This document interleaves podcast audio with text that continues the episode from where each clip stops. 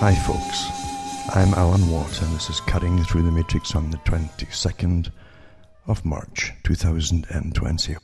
Now, I'd like to just mention that you can donate to me during these hard times because I have to survive myself like everybody else during these hard times. And you can do so by going to cuttingthroughthematrix.com website and once again, bookmark all the other sites I've got listed on there. That's my official sites in case any go down in the crisis. I know my speed the internet has been clamped down on, and they're putting out stories that they're, they're using it for bandwidth for this emergency, etc., etc. But there's a lot going on, and a lot of it is untrue, and a lot of it is true for other reasons. However, you can buy the books at, in at. Remember, they've been awful drag on it uh, as time delivery goes because of the crisis. But you can certainly donate to me and keep me ticking over. And you can, you can do so by, as I say, going to cutting through, through the matrix.com website to find out how to do it and use PayPal or you can uh, even send cash. There are ways to clean, believe you, dirt, dirty money, ask the crooks, you know, the, you know, the people who make it. And it's quite easy to just get by through the crisis and if we just keep our heads, etc. So what I'm going to do is a two-hour show right now. And for those who want the whole two hours, just take it straight from cuttingthroughthematrix.com. And for those who want to upload and find it more difficult to do all in one go, if that's most folk won't have a problem with it. If they want to, they can they can take part one and part two afterwards. You know, like two hours, split them up if they want to. If it makes if it's easier for them. But regardless, I'll put up uh, the complete show on my website, cuttingthroughthematrix.com, and I'll put up the part one and part two of the same show for those who want to take take it half and half, basically. And just before I, I, I get off for part one, and the part one show, I just want to mention another inconsistency here too, where all the reports are coming out saying, oh, the younger folk are spreading it to everybody else. And and uh, things like that, it's possible they're, they're, they're, carrying it and all. Well, if the asymptomatic, young, healthy people uh, are going to be a danger to everybody else, then why don't you just quarantine all of them? Rather than going for everybody else that's a bit older, etc. And for regarding the quarantine of the young, now remember, for those who are so serious these days, that's a wee joke. Again, even now they're putting out reports that folk who are in their 20s are, are getting it in Canada, some out in Alberta way, I think it is, which is interesting as well. So, again, cuttingthroughmatrix.com, the, the, the whole two hour show, or part one and part two, depending on what you, how you, you, you take it down. So, the title of the full two hour talk and part one and part two, if I want to break it up, for those who want it broken up into part two parts. Those all be called as sensible guidance by governments banished. A plentiful food supply is suddenly vanished. Mm. Hope you're all hanging in there during these incredible crisis times. And uh, of course, it's not really unexpected from people like myself because this uh, is part of a massive agenda, obviously probably in the works for a long time. And who knows if, if they planned the actual date all this would start, or if it was just time to really unroll it during a some kind of. Uh, it's hard to even call it a true pandemic in some sense because, according to the definitions, even in WHO and other places, it's hardly at the, the, the proportions of pandemic to an extent. When you see the numbers, and yeah, I know there's other people too who who who, who ride along the fact that there's nothing happening at all, and it's just another flu. But regardless uh, of what the truth of it all is, and I must admit it's incredibly confusing from the authorities from what they're giving you for the data. It's all contradictory, and you wonder uh, if it's all by design. it's contradictory because folk can't get a grasp on it at all not with the figures they give you and all the rest of it. So, anyways, I say, but big big things are happening, and uh, they're already shouting from the from the rooftops at uh, the control palaces that things will never be the same again. The exact same phrase that came out right after 9/11, as you get that through your heads, because it's going to achieve a lot of uh, the goals of the agenda, of course.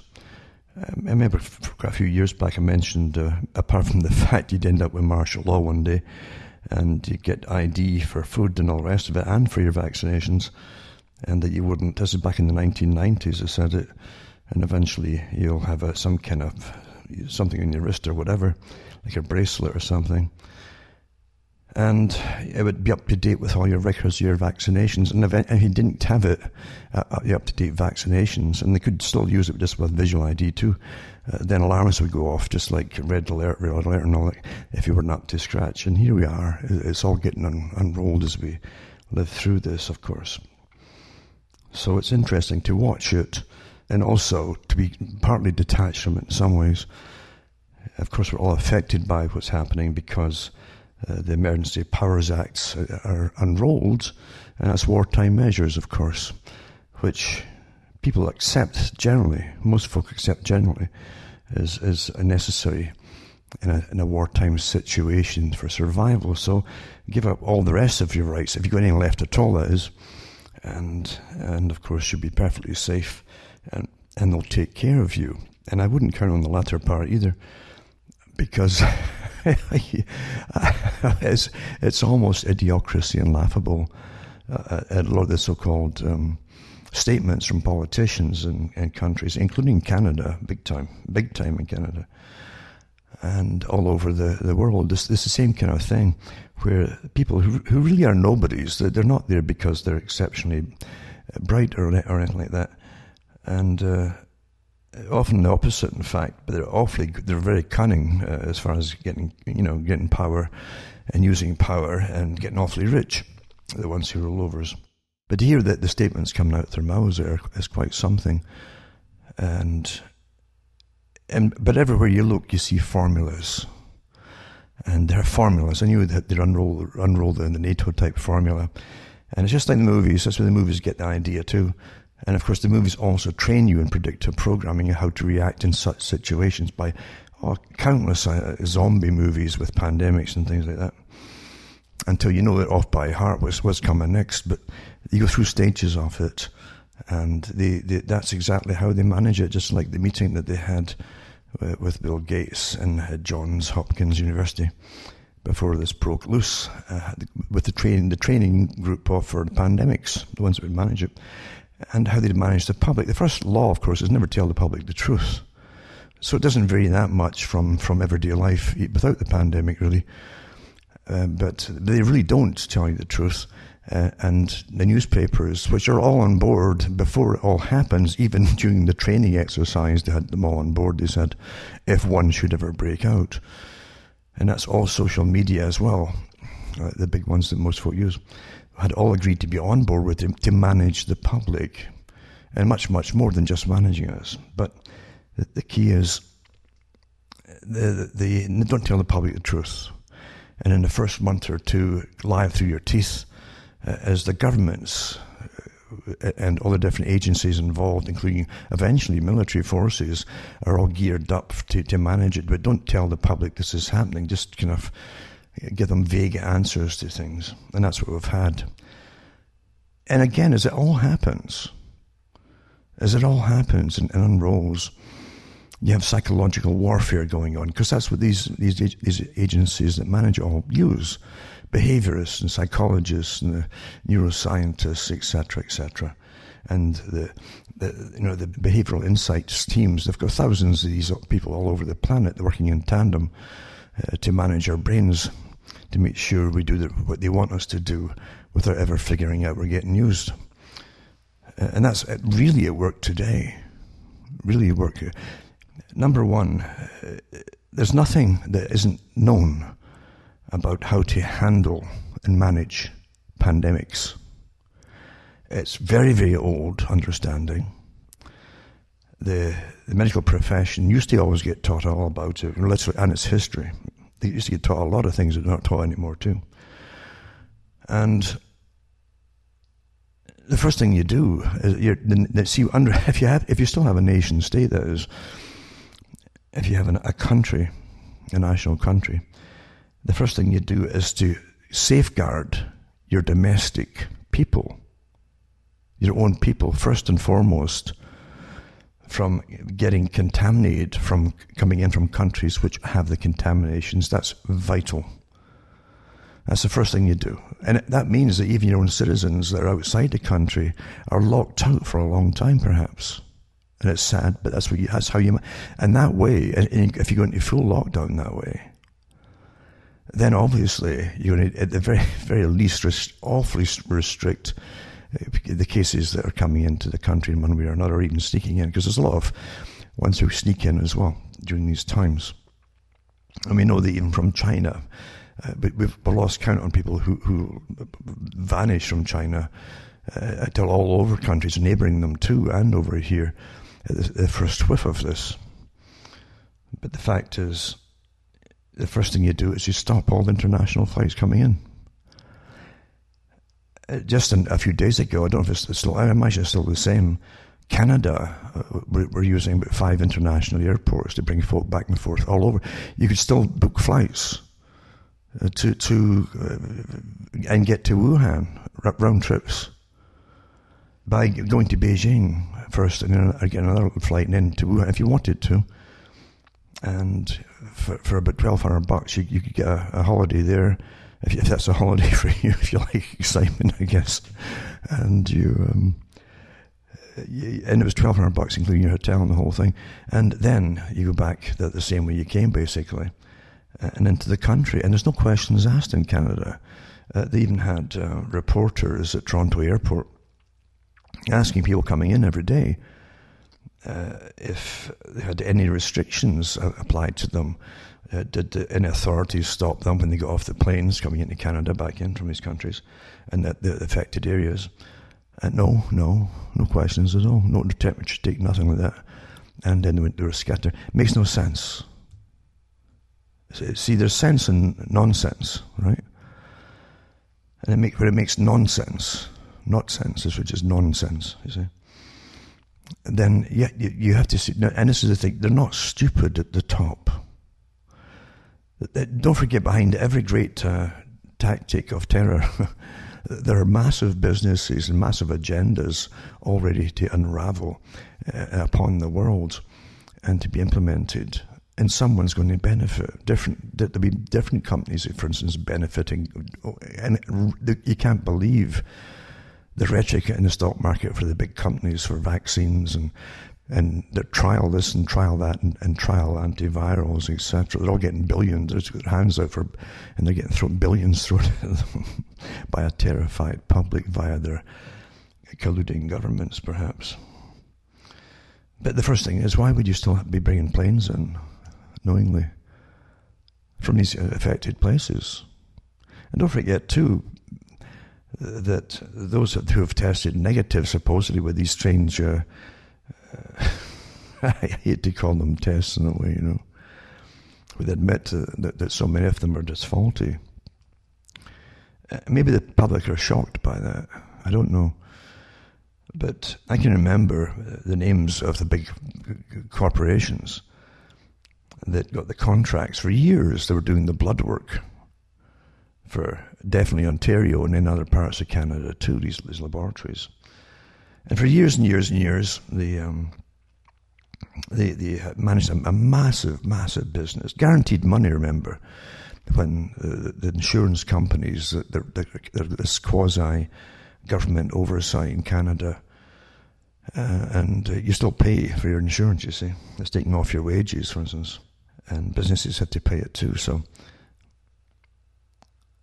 you have these companies who are making a fortune off of doing blood work.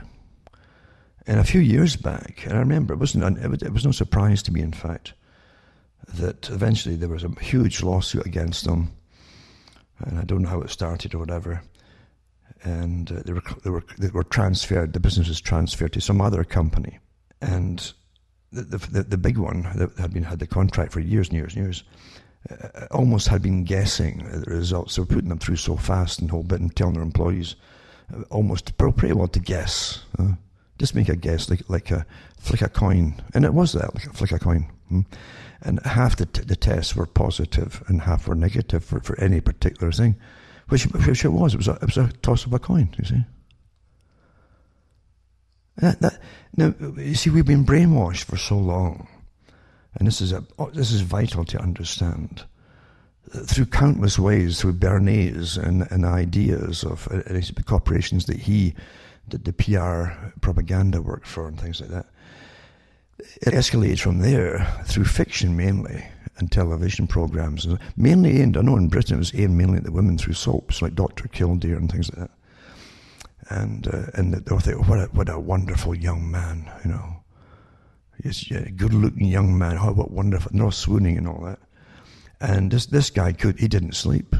Not only didn't he sleep because he worried about his patients that much. You wouldn't believe it. You wouldn't believe how dedicated this guy was. He wasn't in it for the money, you see. And he, he knew that his patients off by who they were, everything about them, and they were like personal friends, as just instant, instant friendship. But he couldn't sleep when he worried, and in the middle of the night, sometimes that you know, it was it was um, voila, it just hit him, you know, and wow, there's the answer to that problem, and and all the women would swoon and say, "What a dedicated young!" They'd all want to be hitched to this guy. See. And that really did start the ball rolling for, for millions of people across the world watching these, these soaps. And then, then they got into Emergency Ward 10. You see, another fictional thing. And there's the emergency staff. But again, now you go into the personal lives of them. They were just ordinary people too with ordinary problems. And, and, and amongst all their um, ordinary problems, you had all the politically correct agendas, like what you do in a promiscuous society and things like that. So and how is it? How do you how do you manage any problem, etc., etc. And that's how you're brainwashed. But the, again, this hospital, you don't want to be in it because everybody in there who worked there, they didn't sleep. I, these people who don't sleep, like Kildare and all the rest, they never have bags under their eyes or anything. They never start making mistakes and spilling their coffee because they're half sleeping. No, these people are on the ball. They're, they're, I guess dedication uh, just makes you so alert and, and well. Right? Maybe that's the key to health, is, is to, to love people so much that you're not there for a paycheck, is to help them.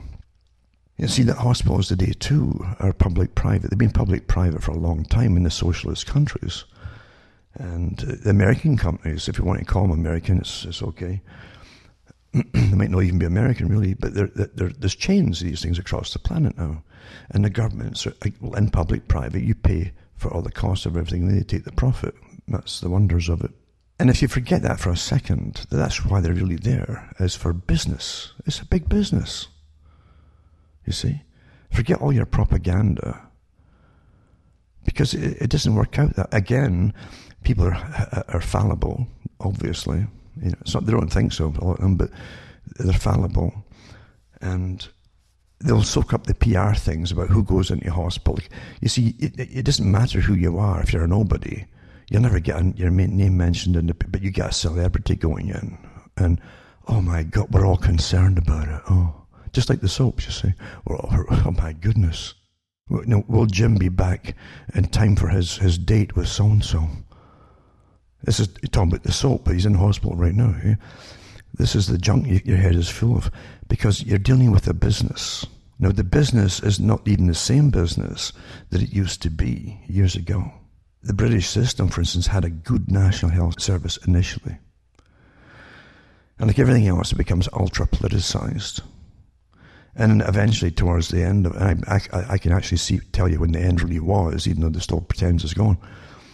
Uh, but it was so highly unionized in different different parts. So there were all different kinds of unions for different segments of the hospital staff.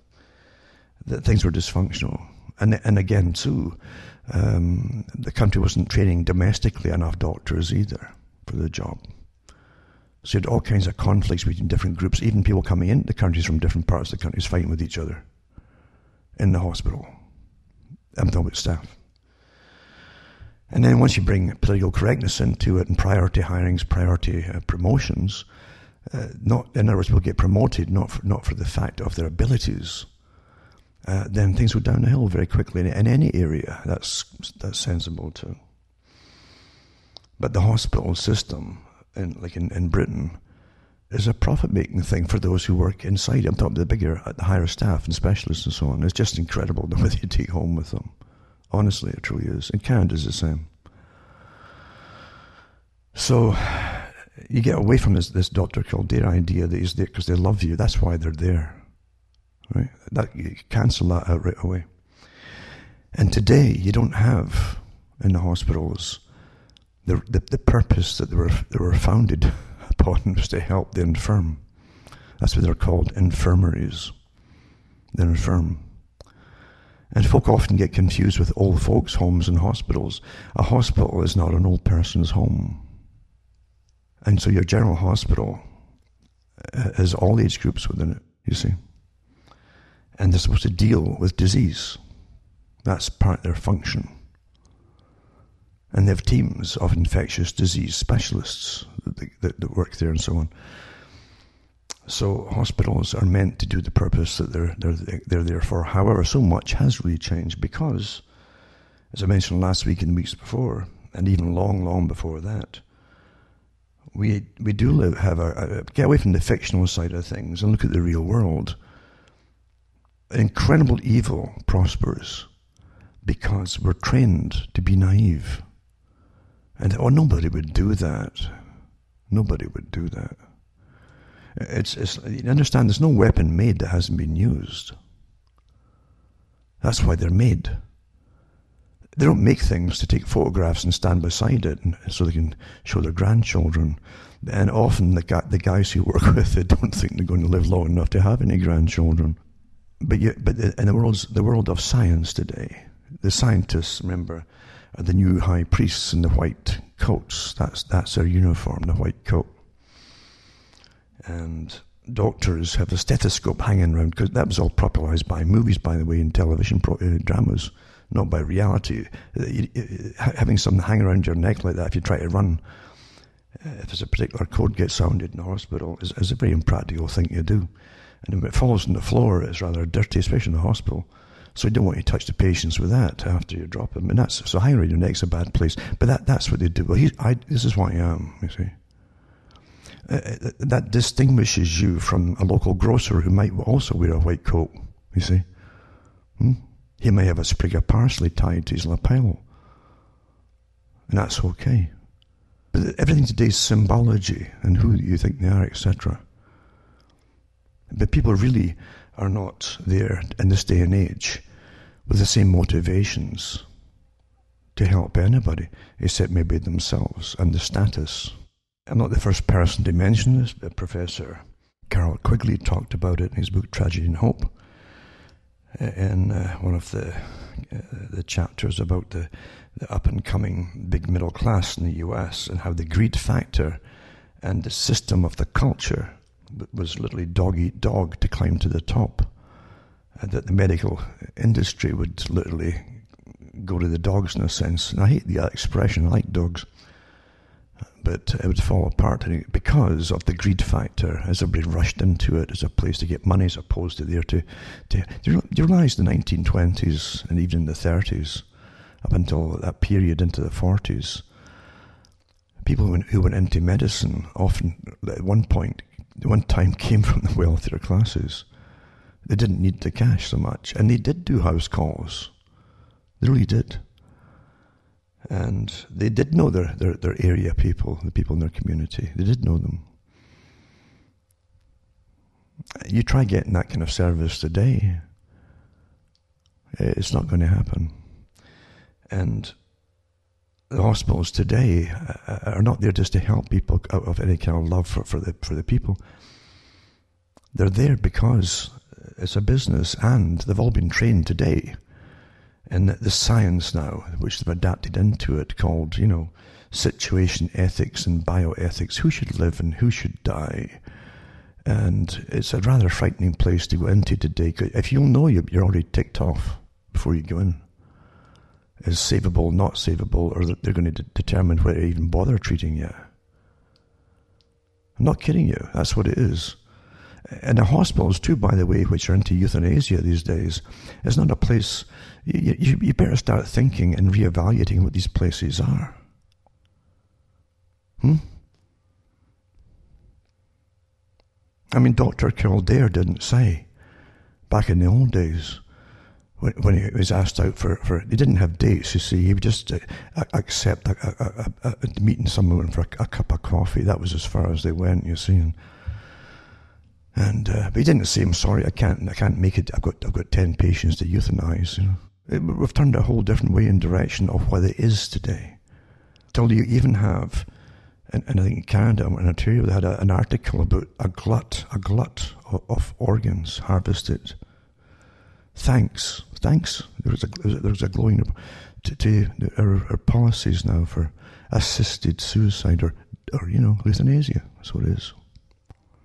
And it's promoted like a good thing. So you have to really, really think about things. And so you're, you're seeing in Italy, and Italians haven't gone all the way to just see us all as paychecks. The patients, is. He hasn't, they haven't seen us all as different. Oh, you're savable, but I decide I'll save you, but I won't save you. According to your social status as well, by that's part of what's going to save you. I'm not kidding you as we're all equal in such socialist systems as we have in Canada, for instance. Eh? What a joke that is. But you have to get it through your heads, I suppose, that um, it's overwhelmed. And only have X amount of a limited supply of, of medications to treat them with. Well, we've got to give it to the ones who are, who, who we've got we've got a better chance of pulling through, right? Like, and the whole list checklist of young people, blah blah blah blah blah, and you know, getting back to the hospitals where it was for generally the older people who were getting infirm. You're not so infirm when you're young, you see. You become infirm when you get older. And they call them infirmaries. And you did everything you could to save life because life at that time was called a strange thing. It was called precious, you see. Precious. And people believed that. And you did all you could. If, when someone in the hospital, uh, they, they didn't say, "Oh, they're going to do their best to kill me gently." No, no, didn't. That was that wasn't done then. You see. Today they've got special teams that come and see you. And the nicest person you'll meet in the hospital, I met them in the 2016. Well, I ended up in there and I was coughing blood. One a similar thing as this thing here. Hmm? And they have the little team there, and they're looking at you like three monkeys, you know. And so, in the hospital that I went to, in Canada back then. The nicest guy who came back. He's the only one who came back occasionally to tell me how it was progressing and how the tests were and all the rest of it.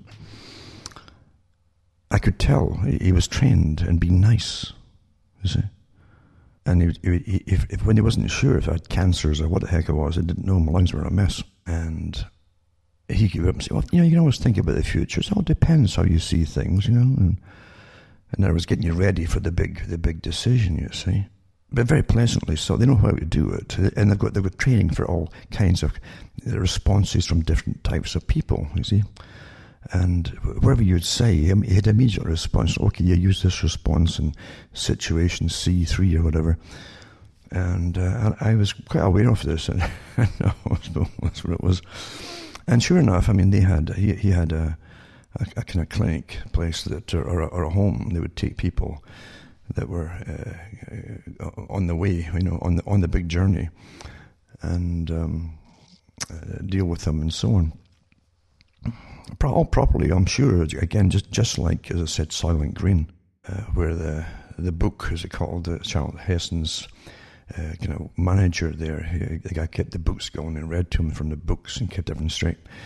Uh, he went for euthanasia and, and had a great send off in a in a world that was supposedly overcrowded. That was the idea. Make room, make room was the book that it came from. The actual movie, Soylent Green, and uh, so yeah, you, you know, the book had a great send off and.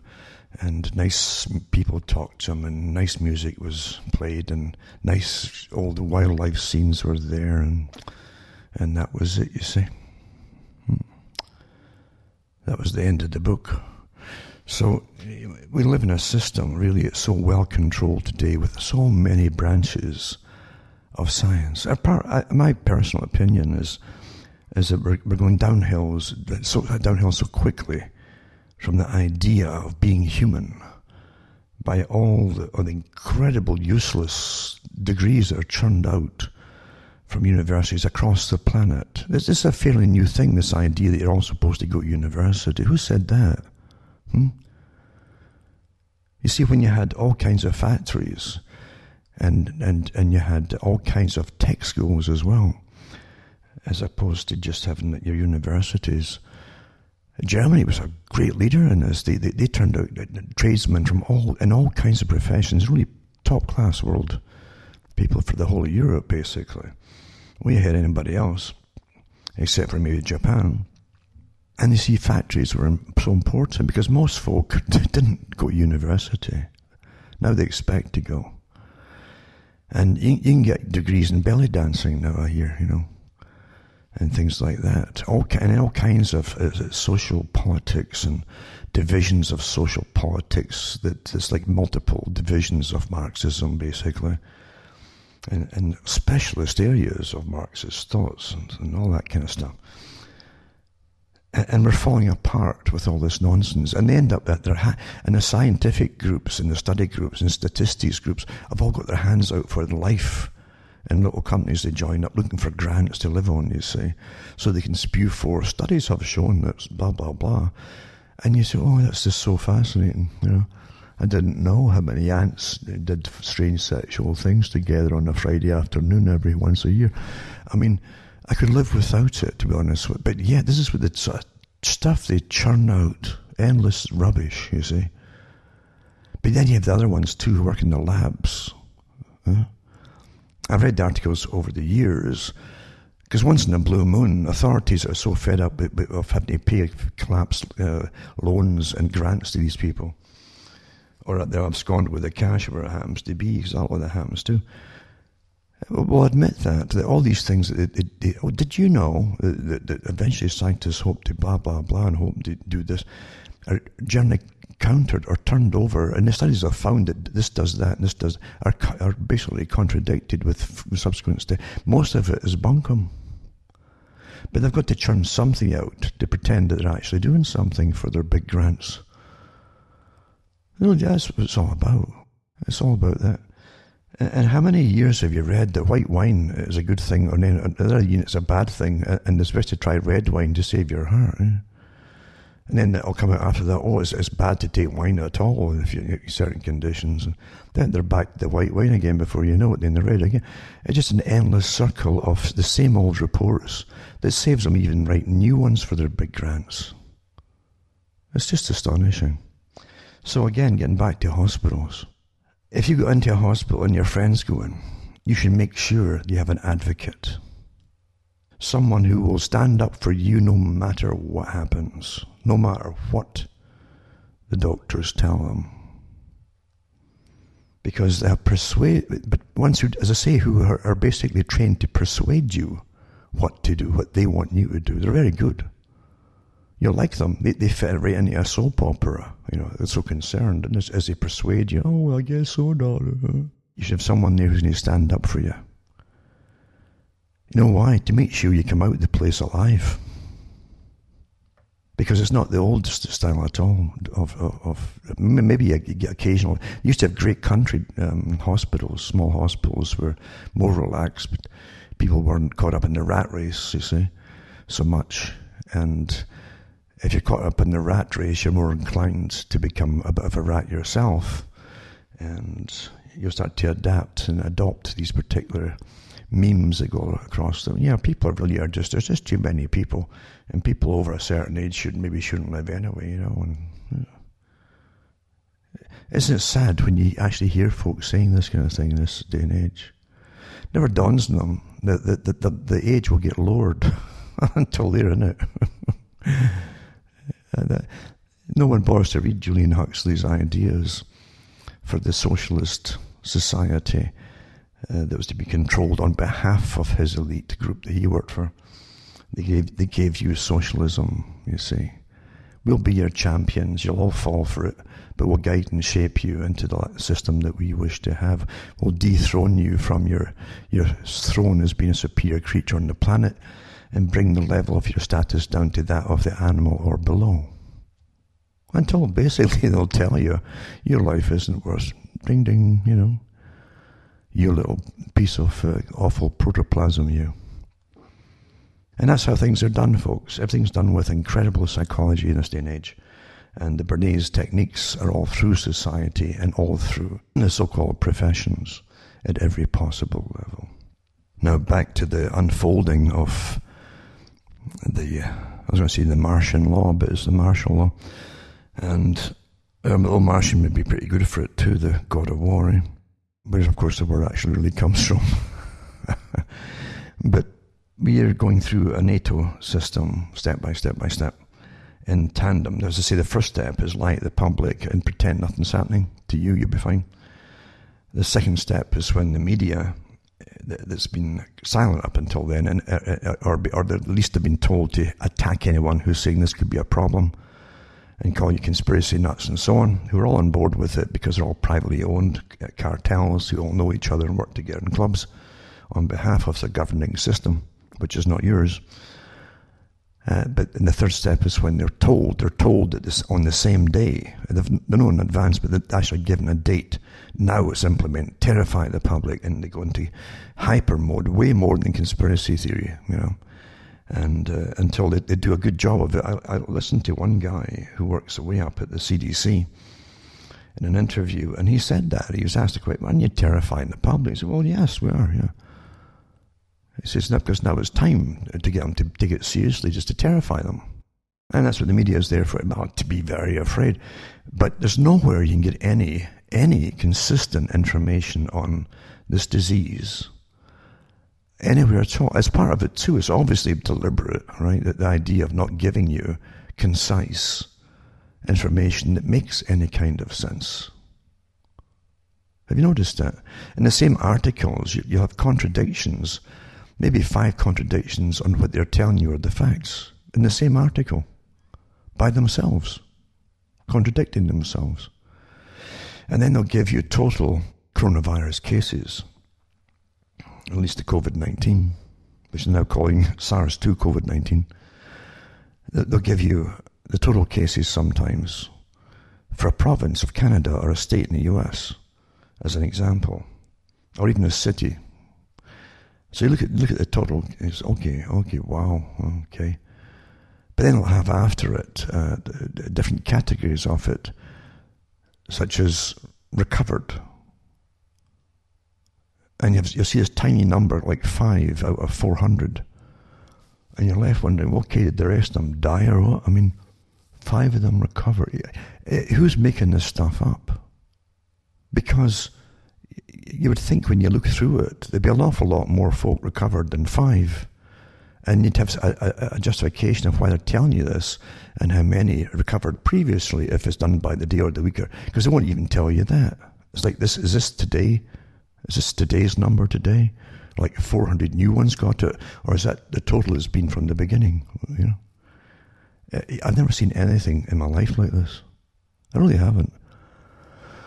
I'm not the only person that's been. I mean, there's there's other people. There's people in the, in the profession. What on earth is this? You know? Because that's the first thing you think. Okay, 400 people got it, five recovered. Okay, and then, then you go into the, the, same same articles by the same authors in the same papers, or, or even government studies, supposedly, or health studies, and, and they'll say that we don't have the testing kits, but we're going to get them. And then, of course, the top ones, they built the top ones say, well, well yeah, we're good. And then, then you say, okay, well, how, how did they, they've got confirmed cases now. And you say, okay, confirmed cases, right? How are they confirming it? Are they using what? The, see, I know they're in Canada. They're not using the MRIs and so on like they do in, in China. Every hospital there's got quite a few MRI. They can really go one after the other, boom, boom, boom. Here in Canada, in Ontario, I'm not kidding you. Like CAT scans, you, you can be on the books for a year easily. But there, they, they can actually diagnose that because you get a particular mottling effect and a patterning uh, in the lungs. You can see the patterning of it, and in the in the blood or even the tissue samples and so on. So they can, you can do it that way too.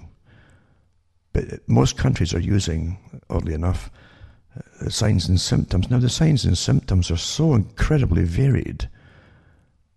If, if you've got maybe 15 signs and symptoms, or even 20 signs and symptoms. And I've seen that for this thing.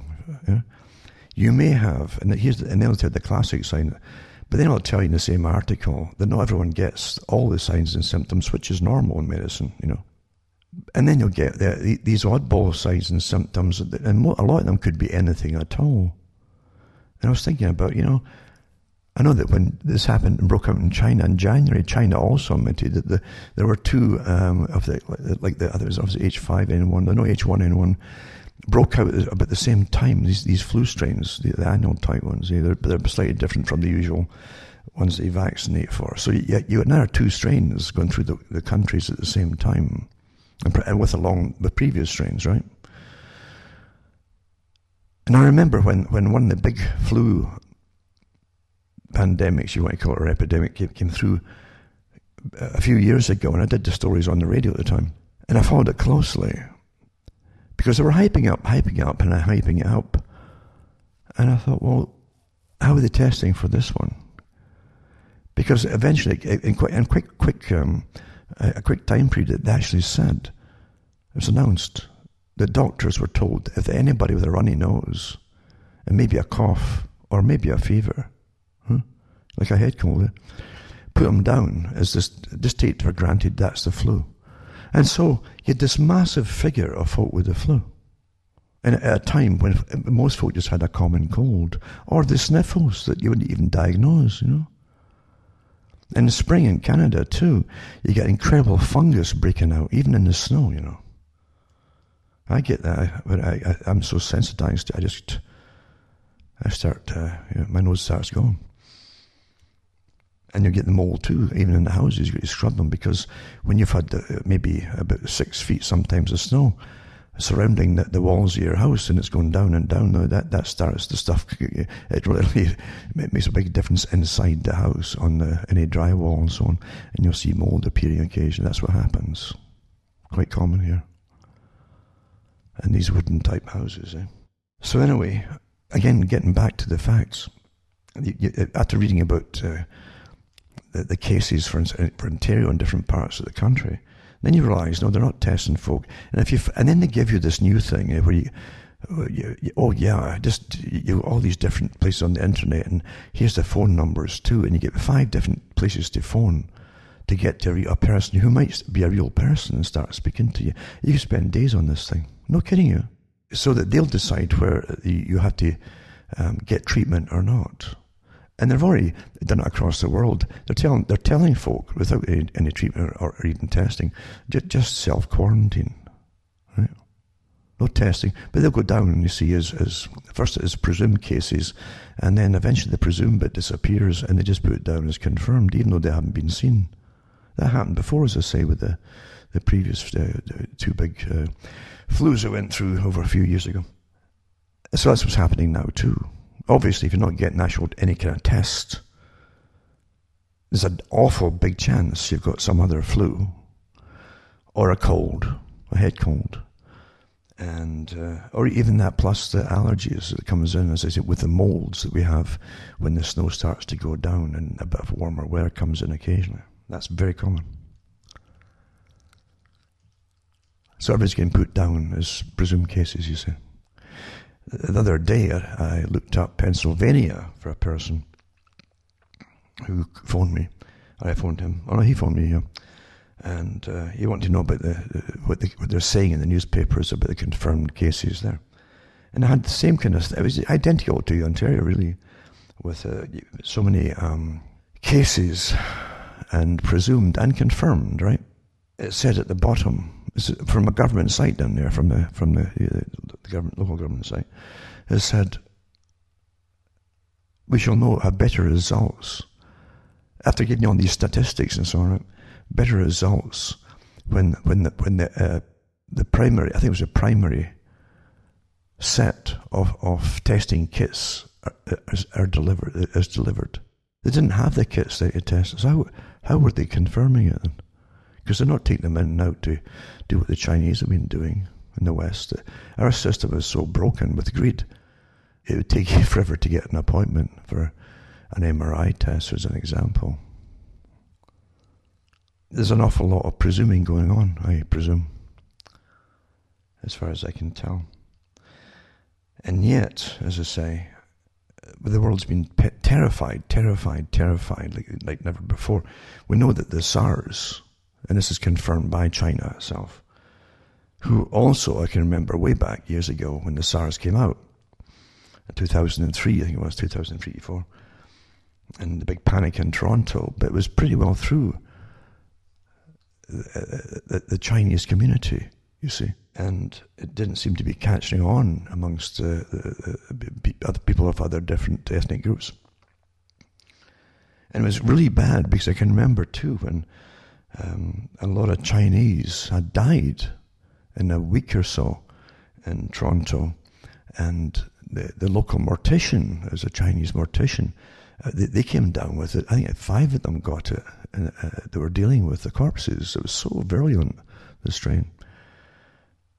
But uh, again, that was contained. But China did, after that, do studies, and they, they actually wondered, and they said and said it that this was a, like a, a bioethnic specific strain, like warfare type thing, uh, which is not unheard of, and it's not conspiracy minded when you have top laboratories like Porton Downs in England that uh, had. I uh, keep telling people that the fantastic interview was given, a very very rare interview for a reporter got in to even uh, even for the breakfast from starting in the morning with the scientists as they came in, they were, were talking about their ethnic specific diseases, as though they were talking about pruning the roses. You know, there was such a common chat back then. So countries can be excused for wondering what's, especially when the, these types of rather exotic types of diseases didn't exist before as such. Not, not, not the way they are now and not not the way either when you, you, you when you see so many so many again we're churning out people to be scientists scientists all with their hands out you see who all want their names in history books for discovering something or or creating something and right down to that article I put up before from a Harvard professor who deals with with training people for biolabs and so on asking if they should should be using the laboratories to create potentially deadly pandemic diseases. Well, why are they creating it? Well, the excuse is that, well, he was trying to predict in, in a thousand different ways how this virus might mutate. What it's like to me is someone who gets a, base, a basic machine gun, you see, and I wonder how I could how I could alter this thing. If I jump ahead and see how it, how it improves in 100 years' time, all the different varieties that could make with this machine, and then you do it yourself anyway until you you've got about a thousand barrels all pointing in the wrong directions.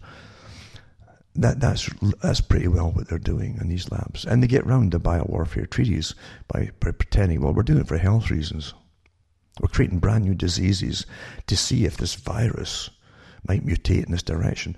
That one of the most terrifying things was when a few years back, and I read the articles at the time too, when there were people out to, to try and dig up corpses in permafrost from the 1918 flu pandemic, and they got samples that they revived and admitted, and they'd write up how wonderful it is they had revived the most deadly flu we'd ever known, at least recorded.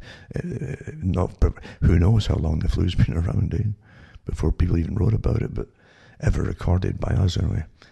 And and how wonderful it was. And the next, day, a few years, and it was, I knew it was going to come. Some scientists had uh, altered it yet again to see if this thing could ever, if it ever returned by itself, which was pretty well impossible. Uh, then uh, maybe it would mutate into this way or that way or that way, you know. Uh, so here we go, and and we're all sitting waiting for it to happen. And there's no sanity here, but again, this is a human problem, obviously, with human people uh, doing it and uh, being lauded as science takes off as the new god. They're the gods, you see. You're not supposed to question science at all. They are telling you what to do.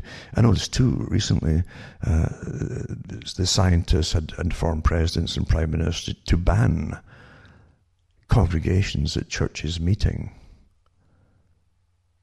Until this is all over. It's interesting that as they impose the, the again the laws of the world on the laws of the of the Godhead. Eh?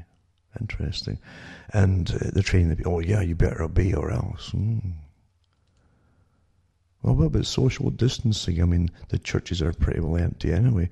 If you're all sitting, you know, 30 feet apart, that's pretty safe, isn't it? No. See, there's a lot of agendas getting fulfilled right now. And uh, they never let a good crisis go to waste, as I say. I used to repeat that in so many talks years and years ago from the Council on Foreign Relations. I couldn't believe it. Every, every crisis there was, from 9 11 uh, to 7 7 in Britain to um, the bank crashes 7 and 8, uh, these characters at the Council on Foreign Relations, Dash, Royal Institute for International Affairs, were coming out and oh, you know, we could really use this disaster to our advantage. And we could really use this disaster towards uh, to fulfill our agendas. That was one of the ones that said 9 11, by the way. I didn't know who did it and said it. I've got the article here. But when you look at what's happening now with the companies getting millions and millions from all countries, maybe billions, thrown at them, oh, save us, save our tax money, oh, save us. And there they go at it. You understand? They don't have to guarantee they're going to create anything to help you. It's great money, though. You know, great work if you can get it, isn't it? And I say, the figures just don't add up at all. Anywhere. I mean, why don't they give you this? Why don't they give you? Well, it's a rhetorical question, but why don't they give you a comparison with every report they give you on this one, where they're lumping everybody in with all kinds of flu in with it, what the normal flu rate should be, the average, you know, to make your own mind up. And if it's hammering on some countries worse than others, once again, ethnic specific, you know, ethno specific. And we do know uh, that uh, the receptors and so on are different in different people in the lungs that, that really activate this type of virus to, to start going, become more virulent. But so much of the agendas were. And yeah, you will definitely, uh, if they can get their way, uh, don't forget there's a big movement for uh, the permanent ID, eh? ID 2020 it's called. And that was with Bill Gates involved in it and the usual characters that are new masters we don't elect that seem to appear and uh, you know the giants that they make you know the hidden masters have come forward and they're telling you you're going you're not going to drive that anymore and you're you're going to live this way and you're living austerity because you're rationing coming down the pike and so on and so on. But there's nothing happening in any logical sequence. That's what makes folk wonder. Pandemic, oh, why would you still have jets and you can actually still book them and go around the world to infected areas and then come back in? Huh? That, that's. Do you really want to believe they're just stupid at top? No, no, it doesn't wash. It doesn't wash when you see that happening, there's other other motives going on here until they build up enough numbers to make the problem, perhaps, hmm? and then say, "Oh dear, we've got a problem now." Well, who would have guessed? Eh? It makes no sense at all. And then they're not supposedly equipped for it all medical wise or even face masks were told wise as well, even though under, under emergency powers, every year the big agencies in the US is a good example with FEMA, they have massive stockpiles of things to use in all kinds of, of martial law type scenarios from, from radioactive fallout to any kind of biowarfare to whatever. They have all that stuff. Once again, how stupid are we? We didn't decide to give all the businesses to China. The politicians were told to sign agreements, get in with agreements with the NAFTA, starting with the NAFTA deal, and then getting expanded to what the USMCA, whatever they're calling it now. Same thing, and they've expanded even further with a, a, a, with Obama's Pacific Rim agreement. For, for, for, so they're, they're involved in it too. It's all meshed into one as they keep just changing names of things. It's the same agenda. You're living through incredible agendas, which never are dropped, never dropped, including the wars against Syria, still going on, and Iran still going on. You know, even and this is a great time to, to really hit them on their, when they're on their knees or they're almost on their on their faces actually, and they're hitting them and hitting them and hitting them because there's agendas to be fulfilled on the list. The PNAC group and then this big business is going to take in, and then just a, a, different way of living. What were they on about for years? at the World Economic Forum, and they were going to use, and the Club of Rome, and they would use the climate thing as the big bugaboo to bring all these socialistic control policies on on the whole planet. Hmm? And the last big climate one they had, oh, people are not listening enough, and uh, we'll have to get more more authoritarian and demand who can have children and who will not have the old old socialist agendas on behalf of those who ran the Fabian societies from the 1920s the 30s. That's what they said then they'd do. Nothing's changed. You're looking through incredibly long term agendas, through foundations, etc. And foundations can live for centuries to fulfill the same goals. And they've got all the time in the world to do it. And they train every generation that they hire once they bring them into it to do the work. And then they retire and there's already people taking over you can't lose when you have that with with all the money in the planet to back you up because the guys own all the money in the planet that own these foundations, all of them. But that's what you're living through. So you're living through a system where you're terrified. The press is saying, be very terrified. You can't make head nor tails. That's why your governments, this is what makes the panic happen, are, are all telling you to be very terrified, but they're not, and they tell you to go home and quarantine. The whole, like, just, just go home and stay there with no follow up, like, okay, how is your state uh, designed to get any food to you, as an example? The folk in the cities have been cleaning out. Some of them are sitting waiting at seven in the morning now, I hear, even in, the, in local cities. They were going to give an hour in the morning. Uh, it probably had the same in the States and elsewhere. This is the, the, the, the global programs they unleash you. Well, what about the old folk? Well, we'll tell to come in at seven in the morning. All the old folk, you know, all the infirm ones again that don't, want to run here. Seven in the morning, and they can have an hour of shopping. Well, the old folk are getting stampeded over, but other queues of, of every other age group is just to get in. And, and it's mayhem and madness. And you had this farce in Canada. It's a really wonderful farce because Canada is so politically correct because we're called progressive. All, all, the things that you can't fathom at all uh, is existing and being good for you and society, which they'll always give prizes to each other for doing. Uh, this well, Canada's you know we're different. We won't need all this this kind of authoritarian thing as they have in the states. We use the, the, people's natural good judgment, and we'll just tell them what they'll do, and they'll do it because we're we're socialists, you see. And I think we were cleaned out before the states were cleaned out with the stores and the shelves and so on. just, just, just, but I don't blame the people because they're terrified.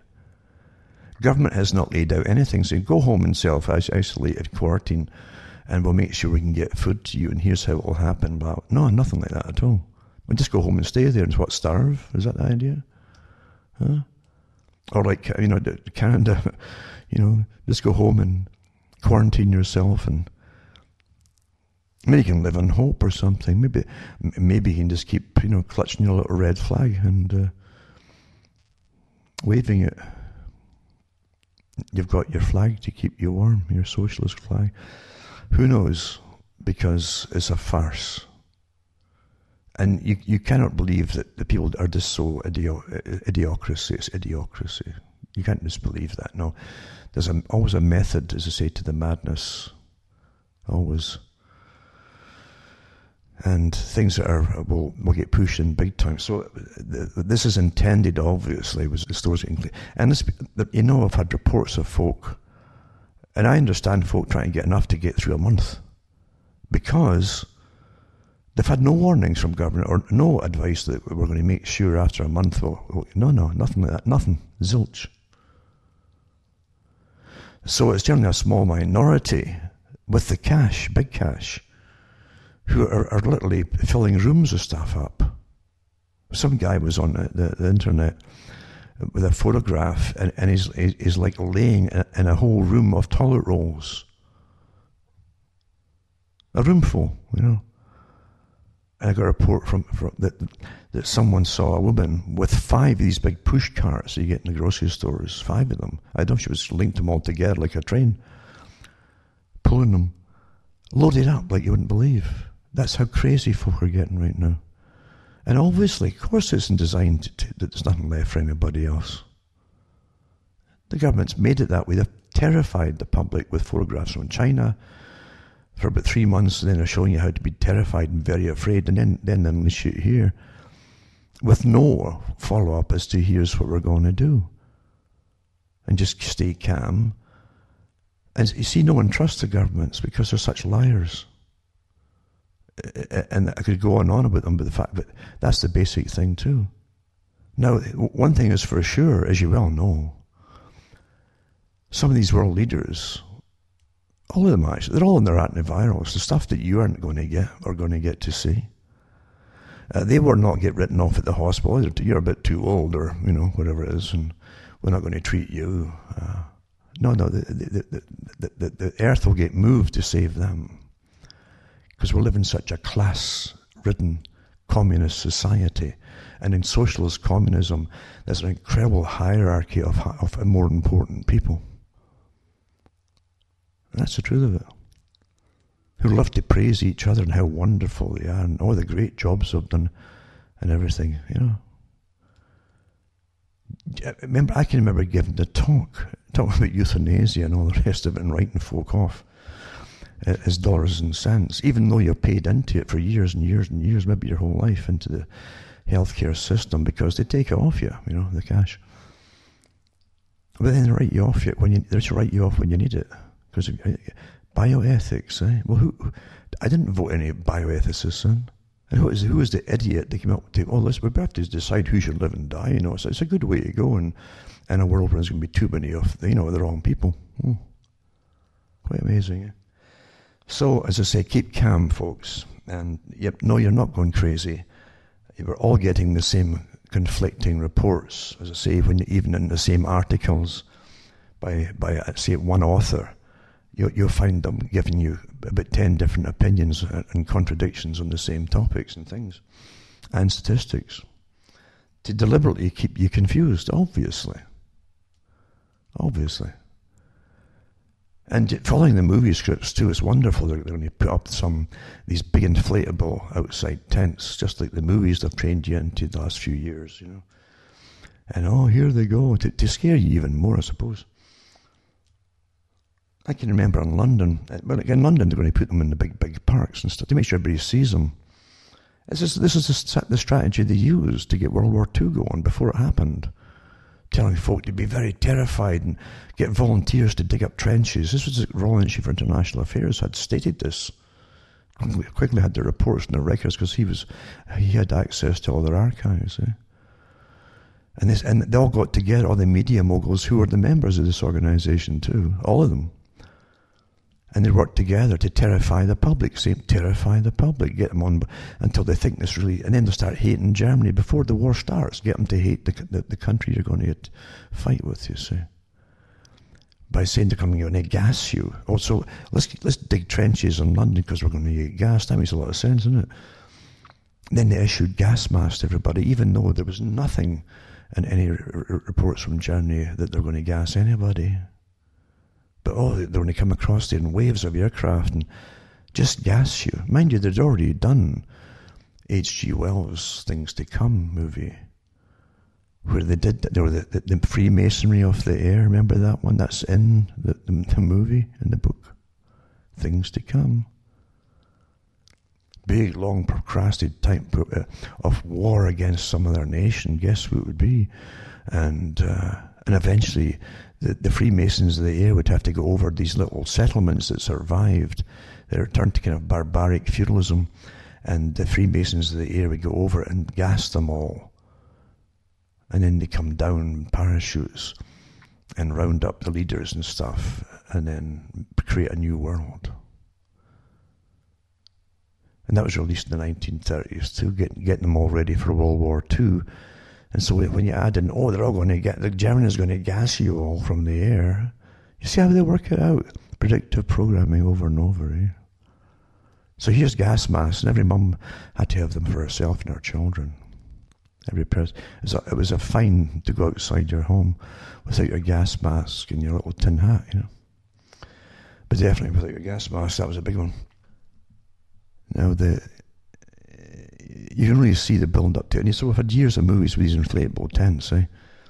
And uh, And, and you'd never go into them because in the movies I always show you it's horrific. These guys in the suits and stuff, the hazmat suits, and uh, and uh, they have special oxygen and so on. And, they go, people there who shoot you if you try to run away, which is the NATO policy, by the way. I hope, I hope you understand that if you don't follow directions and so on. And how many movies you had too with, with cullings and the thinning and everything else that got churned, churned out of there for, over the years. Uh, too many of you. And how are you going to bring into austerity? Well, to start rationing things. Why we're rationing things? Because there's nothing left in the stores. Why is that? Because we petrified the public into taking everything and, and panicking. Hmm. Cause and effect, cause and effect, cause and effect. It's just too obvious, isn't it? So don't think you're going to come out with this. I really believe this. They, really don't want. I've looked at some articles from some of the big shots, and they actually believe that they could uh, continue this for a few years if they want to, uh, uh, step by step with austerity. Just like World War II, Britain in, World War II, they were still issued ration cards up until 1952 or 53. Oh, we understand what they can play with these sort of games. And now they're talking about the digital uh, rationing card, etc. And even having special IDs for your cars if you go to pick up groceries and things. They have they have that all set up already. And even in Walmart, I believe that there's police out at the moment. Eventually, it'll come to the, to the military, and they'll know how many times you visit that store in that week. Things like that, you see. And it's true. Some people are so panicked if a man and woman and, and say one offspring and they've all got cars, uh, they're all taking different stores every day, and uh, and then next day they'll, they'll, each one will change so that there's the different identities. The son will go to a different store that day, and so so they all swap around the stores so they can't be accused of you know, and they're they're literally taking everything they get their hands. It must be, they must be borrowing money, thousands of bucks, to just keep buying, buying, buying. Eh? It's just astonishing. And the thing is, they, what they don't know is this is all planned. Even even your panic buying into mass collections of food. It comes it comes with a lot of things, but the military eventually have to go door to door. That's what they do. If they're following, if they're following, and they seem to be following the book, right? Step one, two, three, four, five, six, seven, eight, nine, ten. Yeah? Then they go around door to door to see who's been hoarding, and then they take it. by me saying that, you see, and they start looking for other places to hide it all, then they're all getting, they don't even know they're getting watched. You probably, you know, people who, who used to watch the, the old scientist, scientific rubbish on TV. Oh, scientists have put something in this little mouse's brain, or this rat's brain, and and they've got wooden mazes and things, and and this little, and they give them little names just for the camera because they're just numbers in reality for the scientists. Uh, this one here is going to get from here to here, and um, and they've got a little maze to go through from here to here to here, and they've got four choices to make, and blah blah blah. And they have predictions after stimulating that which way it's going to go.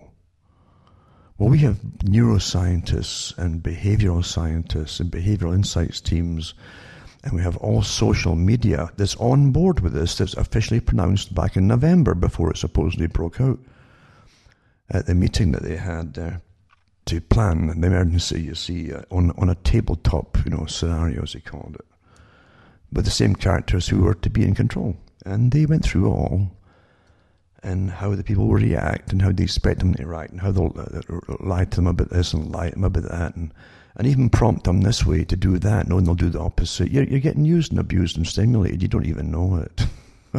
you see, you're following an agenda unwittingly that the master has laid out for you.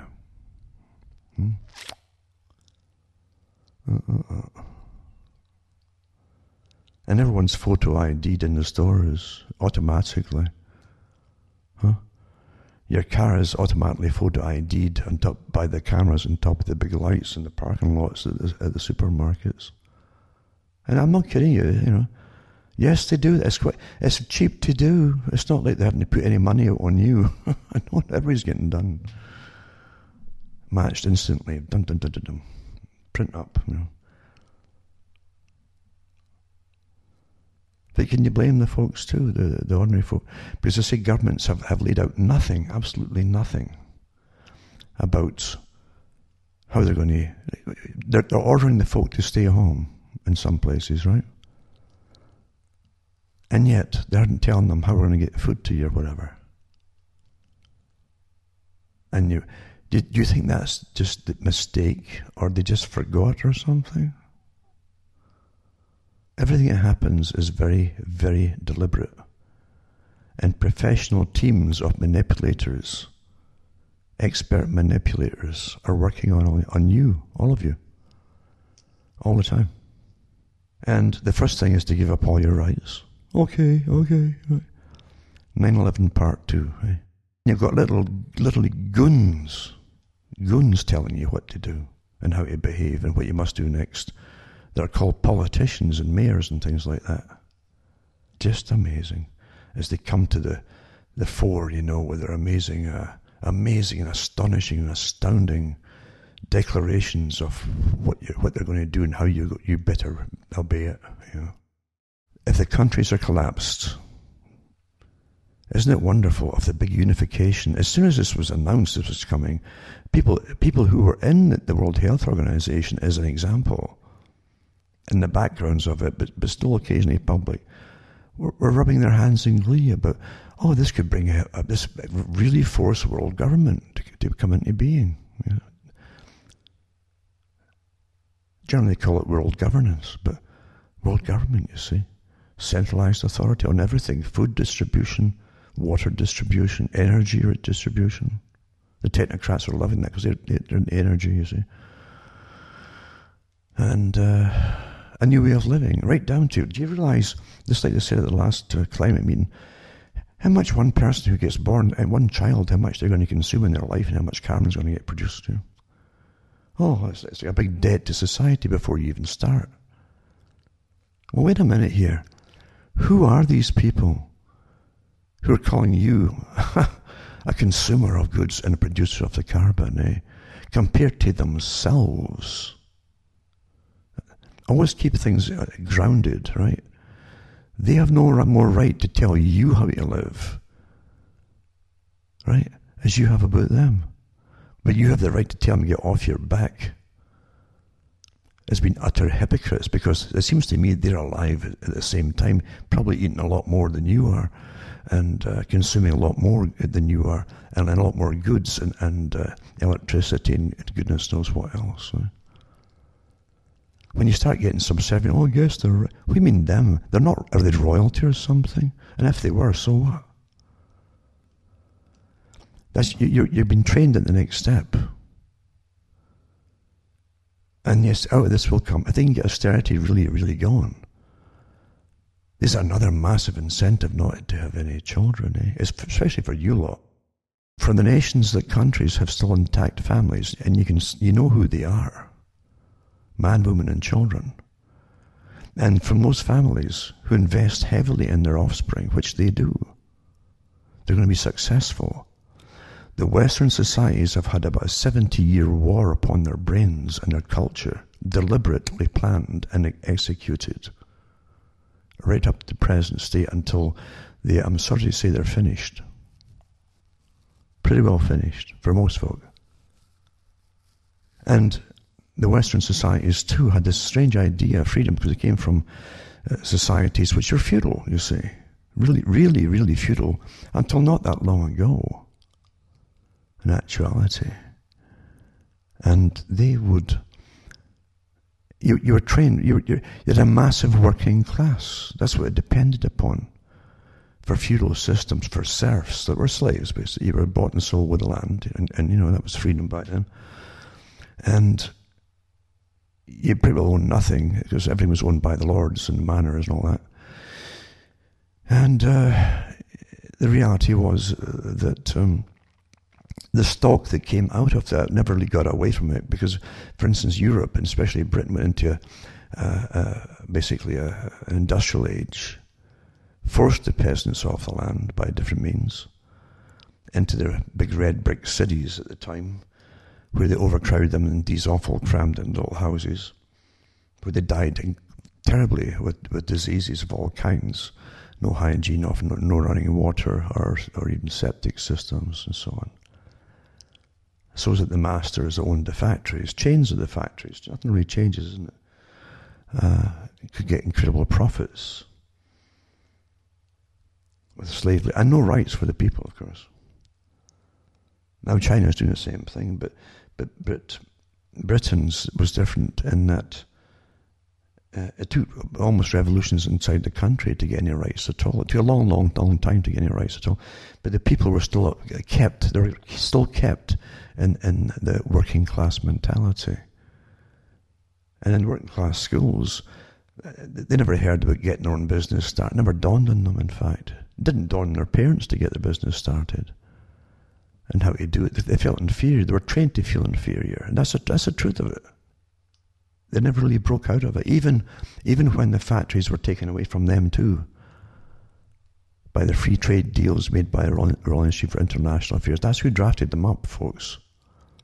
Folk, you don't even vote for draft up all the big things that, you have to obey. But they were kept their working class mentality. And they didn't uh, invest this high intensive investment in their offspring because the parents themselves had lived it. That's how they were. They, they, they pretty well just survived or died. Simple. As simple as that. And the universities, even even when eventually it got to uh, subsidized uh, university uh, entrance and all the rest of it, and uh, for, for a lot of people, they still couldn't afford to leave and, and get put up or have rent somewhere else and buy their books and all the rest of it. So, so it, was, it was still a disincentive. If you didn't have the cash, you just couldn't do it for most folk.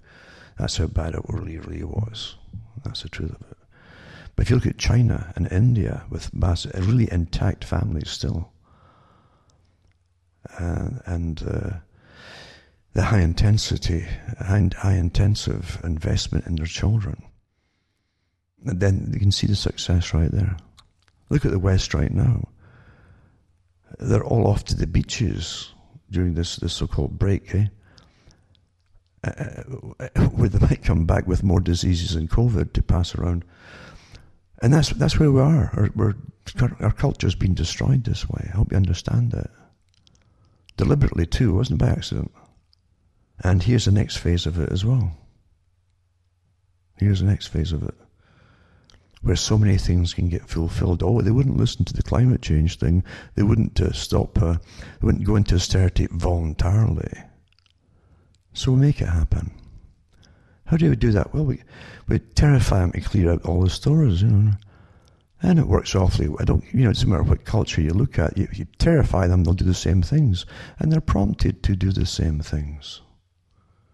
If the governments say right off the bat, don't worry, we'll make sure that we get food to the peoples and the rural areas too, right? That they haven't even, even mentioned. Just, just go home and quarantine and stay there. In the rural areas, some of the rural areas would have to leave home at, at, at six in the morning to get or five thirty into the cities to get the food, and by that time it's already they're already getting stampeded underfoot.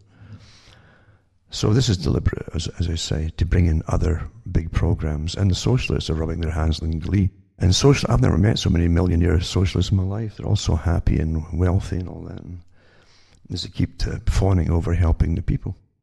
And they certainly do help themselves to the things that the people from taxes, etc., and give themselves very good pay raises. And always celebrating themselves, getting, getting back to Ontario as an example, healthcare I can remember quite a few, quite a few years back, reading an article and from the Crane papers where Ontario, and the same Ontario that's decided not to treat certain folk over a certain age or whatever, blah, blah, blah, blah, blah, bioethics, you see, it's cost effectiveness.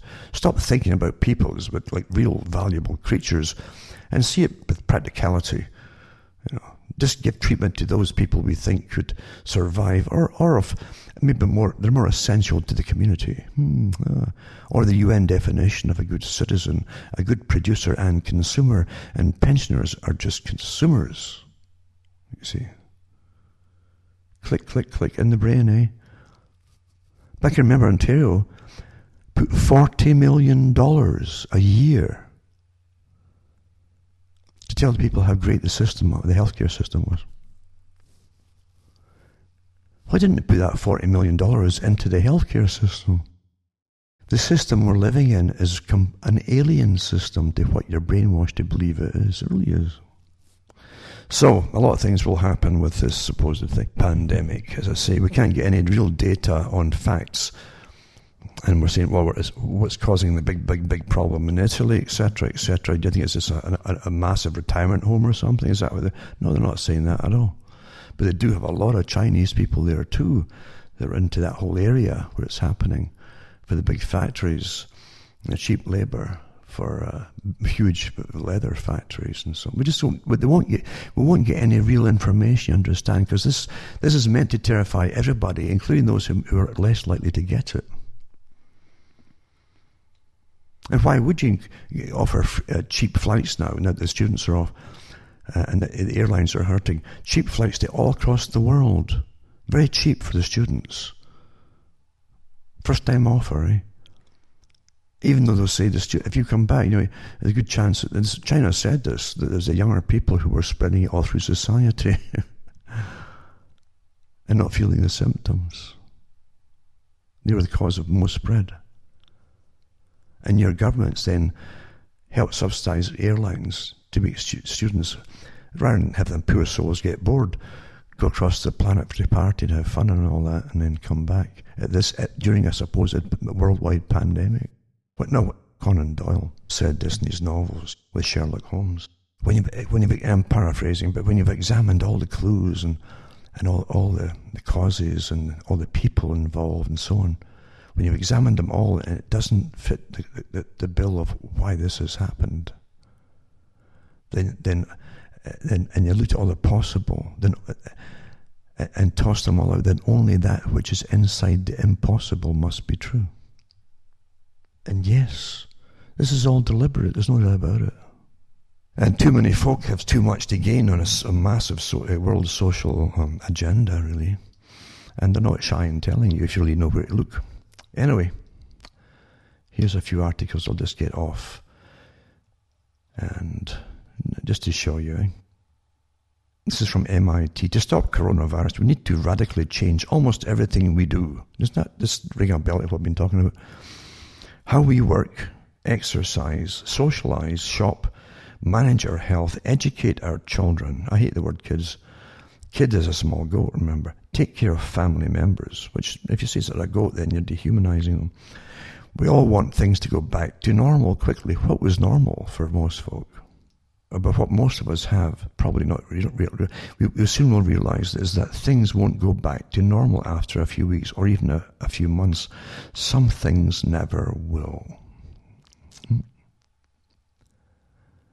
And they, they give you all their coverage of the coronavirus 19 or COVID 19 for free, etc., etc., and give you but they, they say it's now widely agreed, even by Britain finally, that every country needs to flatten the curve, impose social distancing to slow the spread of the virus so that the numbers of people sick at once doesn't cause the healthcare system to collapse, as it is threatened to do in Italy right now.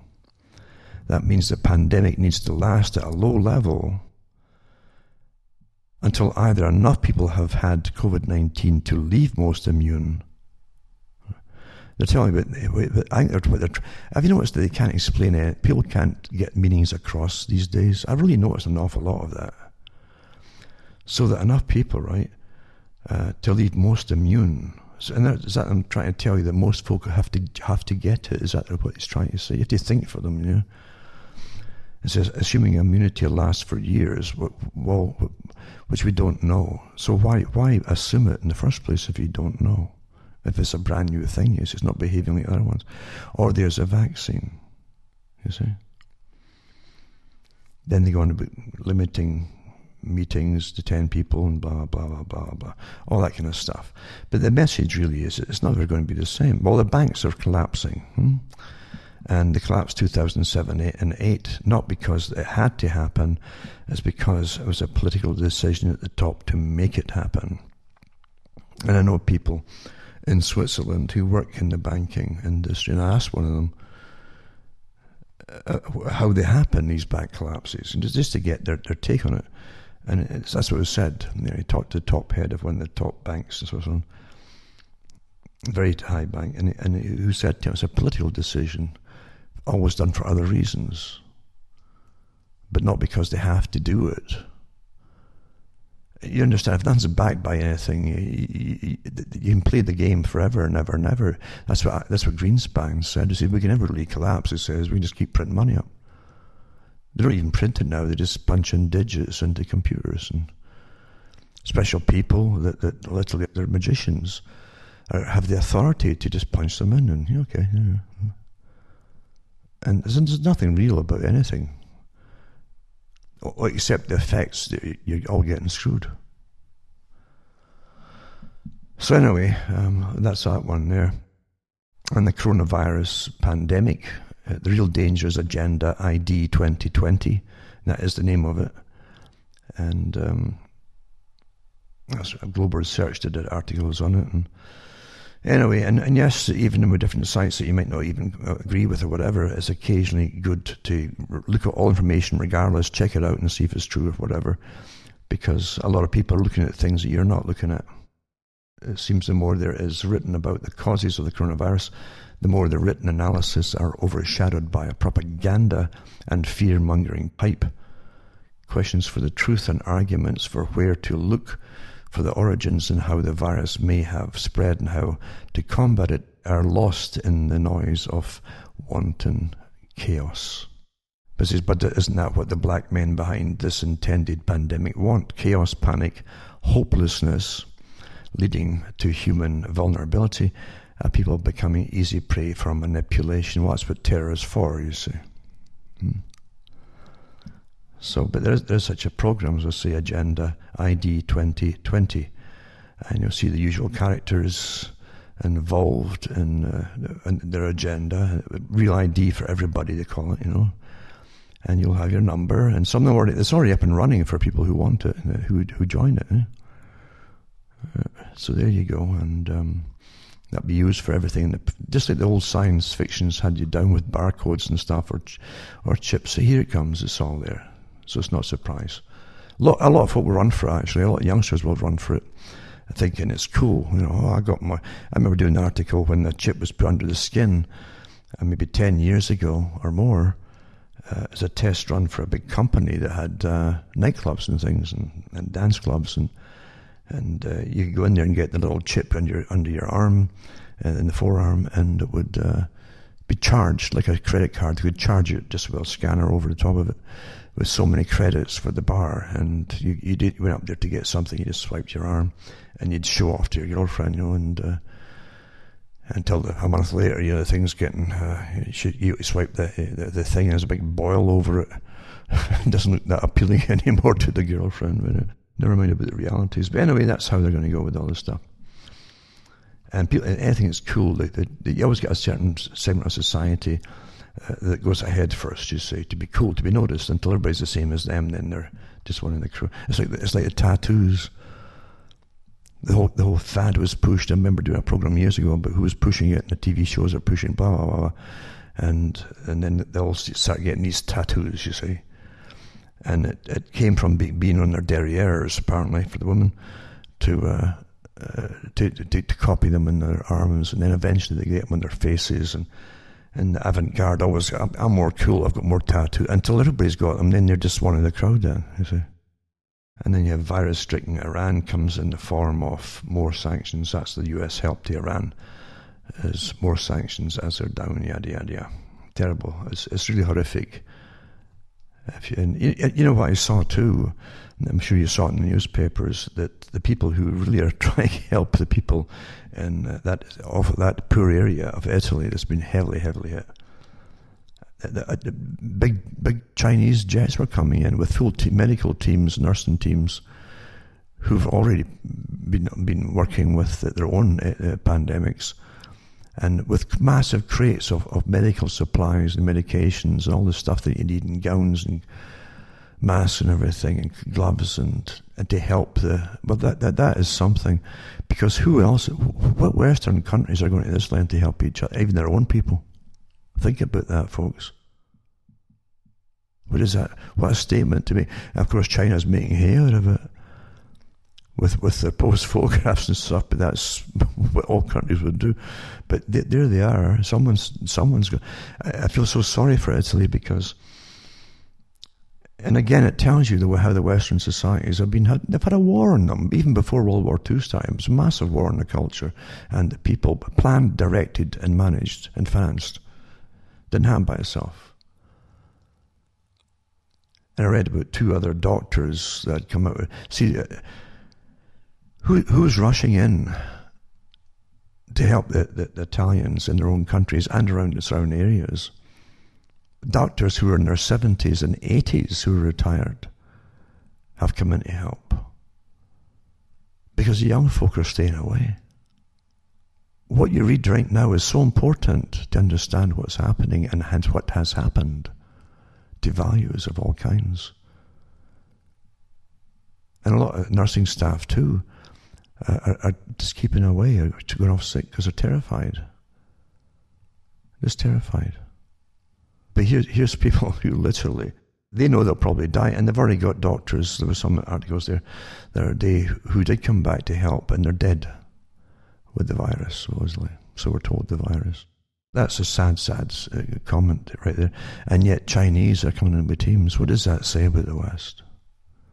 The West is still squabbling, especially the States and Canada, over who's what company, what foreign let's put what foreign company is going to get all the contracts for, for for either um, antiviral drugs, and uh, in, a kind of subsequent vi- uh, vaccinations that come along the pike or whatever as opposed to just helping the people with what's available right now and taking the, vac- the, the, the viral antivirals from wherever they can get it, etc.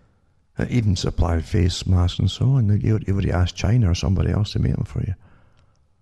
How come? Are, are we just too stupid? We don't make, we can't make anything anymore. No, the agenda is that you're not going to make anything anymore, except debt, of course. That's your free trade agreements. Anyway, Fed launches crisis era lending program to aid companies facing pandemic credit crunch, it says here. You can believe that as much as you want because there's always incredible conditions. Not everybody gets help at all. Big one for Canada too. In the States, with Canada, big banks are working together to limit hours and they're closing down a lot of their branches. So it's going to be harder to get bank and help. Isn't it amazing too that, that, that to make things harder and harder and harder to keep any kind of, not, not just your economy going, but your personal survival going. Hmm? I think that's accidental. So you have a Canadian Bankers Association. By the way, Canada is still paying off the money they borrowed from the US uh, Federal Reserve. Because Canadian banks were bailed out with 2007 and 8, and they were given special drawing rights like they did all the banks in America got from the Federal Reserve. Well, Canada was, was lumped in there too, all the big banks and we still haven't paid off. Now, and then they get hit with this. You, you, of course, there's there's going now whether to take the bail-ins now I don't know, as opposed to the bailouts, because we all signed on to them, didn't we? And folk wouldn't believe it at the time. So that so the excuse given is to limit uh, public health uh, officials are urging to limit contact with others in an effort to limit the threat of of the novel coronavirus.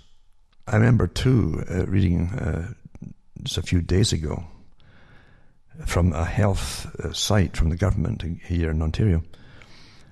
And from the north for Sudbury, uh, they said that oh, be afraid. This woman, this woman who's in charge, I'm not going to beat around the bush. She said, I'm going to be, you know, you try to get you really, you know, on board with the whole thing. This is going to be really, really bad. Blah blah blah. You got to do this. You got to do that, etc., etc. And and all the hype is going on. And then she said. Uh, at present, right, after telling you all to try and stay at home and all the rest of it, and the businesses are all shut down, restaurants are all closed. At present, there's no com- uh, community spread in Sudbury. There's no community spread. Well, if there's any spread, it must be from folk still coming in from outside, way outside. See how they, they rephrase things rather than say they're we're still bringing people in from all over. And folk get connecting flights from Toronto from here, but they're coming from all over the infected areas too. Huh? First law, you stop all that. You protect the healthy population. That's the first law. Hasn't been done at all. including the fact that Justin Trudeau said it was racist to, to, to stop people coming in. Well, you can believe that if you want. And you can believe that he really means that for the reasons you think he does. No, no. There's something else afoot here, obviously. It's meant to happen. And the same woman who wrote the article for the government, who's in charge of it, supposedly Frontier, she says, uh, after telling there's no community spread in, in Sudbury, as we're all supposed to stay home, blah, blah, blah, blah, she says that it will, it will uh, spike, you know, maybe next week or whatever. But they just know uh, if no community spread is suddenly going to go woof. Now, that can only happen in two ways. Either a lot of folk are going to get dumped in your midst with it, which they know they're going to dump and they know they've got it, huh? Or something's going to get released. What else could it be? These are the people who couldn't tell you a good bet on a racetrack, you know. But they can just know that when there's no communities, but they just know, they all seem to just know that there's going to be a massive spike in about a week to a week and a half. It's just, you know, no community spread, but it's going to be here. Well, what do they know that we don't know? Well, that, that's the two things. Either a lot's going to get dumped right here with of infected people, obviously that's what it would take, or else it would be released. What, what else are you going to do? To know that, to just know that. Hmm? When you've got into literally a martial law type scenarios and shut everything down, including nothing in the stores, and you're sitting waiting for what? Are you waiting for people to just get. And people are losing it a lot of folk just can't take this kind of stress and they crack up. That is happening. And the, you, the, the, this incessant drumbeat from the media oh, oh no, no, you know. Mm-mm-mm. All, all, intentional, folks. And it's so easy for government, especially in socialized countries, to say, they're there now, don't worry, we've got this plan here, and there'll be representatives who'll set up stalls or whatever, or food, blah, blah, blah, blah, once a week or whatever in that town, blah, blah, blah. And don't worry, you won't be left without. So easy to do, but no. The message is be petrified, go home, quarantine, and no mention about following up for food, paying electricity, or anything else. Or how do you even play? This is Article 2 is um, Jackson Dockert, his name was Dockert, that's how you pronounce it in Britain. Jackson Dockert on COVID 19. Canada's experiment in good faith may lead to catastrophe. Because that's oh, good faith, you know, people will just be sensible. If we're going to use the honour system to prevent Canada from meeting the same fate as Europe, everyone needs to take their community obligations seriously. A bit, they're talking about cancelling big meetings and things, but I think folk would take it seriously and be much more obedient if they knew that, that we're, we weren't all going to get left without things to eat, as an example. Just basic stuff like that, you know, might be important. This is how great our health system is here. That this spends forty million a year and telling you how good it is. Uh, this is just Ontario, right? Canadian. It's a really nice looking young girl too, young woman. Canadian has brain of a 70 year old after flawed tests let disease go undiagnosed for years. Hmm? That gives you confidence about going to hospital here. The same hospital that discharged me before a week was out when I was told when I went in and I'd be here for an awful long time. They expect me not to get out at all. And I was discharged without the medications to save my life, but to get myself, which I did. So it said a young Canadian woman has been left with the brain of a 70 year old after suffering from Lyme's disease for more than seven years without treatment because she says tests failed to give her a proper diagnosis. So she's from St. Catharines, Ontario. Was bitten by a tick in 2013 at the age of 17, but didn't think much of it at the time. Then she noticed the tick on her leg as she sat by the pool, but simply plucked it off and moved on. Not even sure if I told the parents what was happening, so on. Now she's 24 years old. She said, um, didn't think it was a big deal, and about a week later she started to feel ill. The normally energetic cheerleader and soccer player began to feel weak, but chalked it up to having the flu. Falling apart, she said. Doctors continued prescribing her different uh, antibiotics, but nothing seemed to help. No idea what was going on. I thought maybe it was my head. I was getting pretty upset, and so on. three years later, after doing some research of her own, she thought she'd get some answers when she was tested for Lyme disease in St. Catharines in Ontario, but was disappointed when the results came back negative. She wasn't aware at the time that a US $1,100 test from the United States would give her a more accurate result and tell her that she didn't have the disease. The, the, the tests that you hear are uh, rubbish, absolute rubbish. It would be another three years before Kent was finally diagnosed through testing conducted outside Canada. Five years, another three years, it says here. it's similar to thousands of Canadians who, who were misdiagnosed or have gone undiagnosed for Lyme disease. And their nervous systems uh, start breaking down too with it. Despite constantly feeling ill, moved to London, England in 2014 to go into media and, and fashion. About a year in London, she went backpacking to several countries, said she would often see doctors along the way. And then um, she went back to Ontario 2016, saw numerous doctors, none of them, she said, mentioned the possibility that she contracted Lyme disease. So that she started to, uh, you get brain fog with it. You really start, it's like a pre-senile, like in case when it starts taking up, hitting your nervous system. Struggling putting sentences together, couldn't read a book, etc. The family and everybody else knows she was mumbling, she couldn't really pronounce things, losing memory developed insomnia, experienced heart palpitations, and began uh, f- feeling too uh, altogether. Anyway, she started to do her own research in between doctors, and then she came to the conclusion she could have Lyme disease. And eventually, she sent tests off to the states. Came back positive. Came back positive again, and uh, they're more way more detailed, intricate, and better tests in the US than what they have in, in Canada. They see if they did it properly, they'd have to treat you, it costs money. I'm not kidding you. This is in the article too. That's that's really what happens. Eh? Everything. I'm not kidding. This is the real system here. It's, it's pretty scary, in fact. It's nothing to do with with the the nurses, the nurses especially.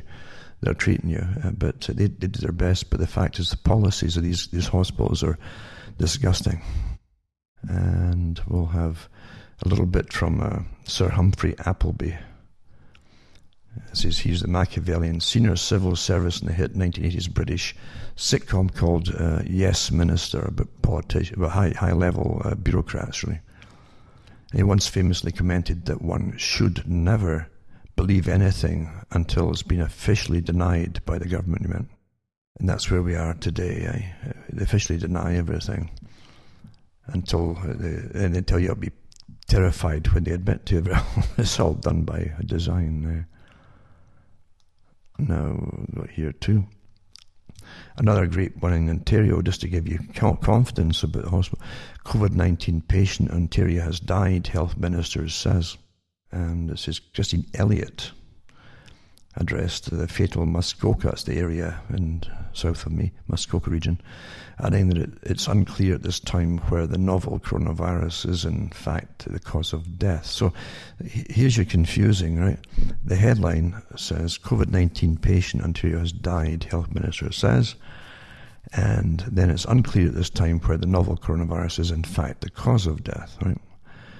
There's been a death. Mm, okay, that's a big statement. I'm very. That's why you get specialists. Uh, well, they're not even. They're really disappointed as ministers, like politicians. I'm very sorry and extend my uh, condolences to this person's family. She said, "We've asked for the assistance of the coroner's office to do a complete examination and investigation to determine where this person died because of COVID or with, or with COVID." She says says the, the man, the spokesperson for Elliott, the man who ne- was never listed as a confirmed case before he died. you, know, was, you love the, how precise things are here. Before, rather, he was under investigation for virus COVID nineteen. It was dis- uh, but that was discovered after his death. it's more and more confusing the more you read. I think folk don't know how he's put things across now. And um, the 77 year old man could be the first COVID 19 related death in the province. Could be if they could find out if he had it before he died, I don't know. And uh, it really gives you confidence where they can't tell you that, they can't decide that eh, for, for a newspaper article. Breaking news, eh? That's CTV news, it's not a little Mickey Mouse operation. And I've noticed that with so many articles now, you just you can't make head nor tails of them because of the way things are written. Uh, so, a patient in tears died, health minister says. Okay. COVID 19 patient. Unclear if he died of disease or if that was the cause of death. Well, why don't you just wait and see and, and then do the proper stuff and find out and before you do that kind of uh, thing? So any, anyway, here's another article to a visual guide on coronavirus infection, symptoms of COVID-19, and effects of the virus inside the body, it says. And even these are also massively varied too, by the way. As I say, they could encompass a whole bunch of other diseases and flus.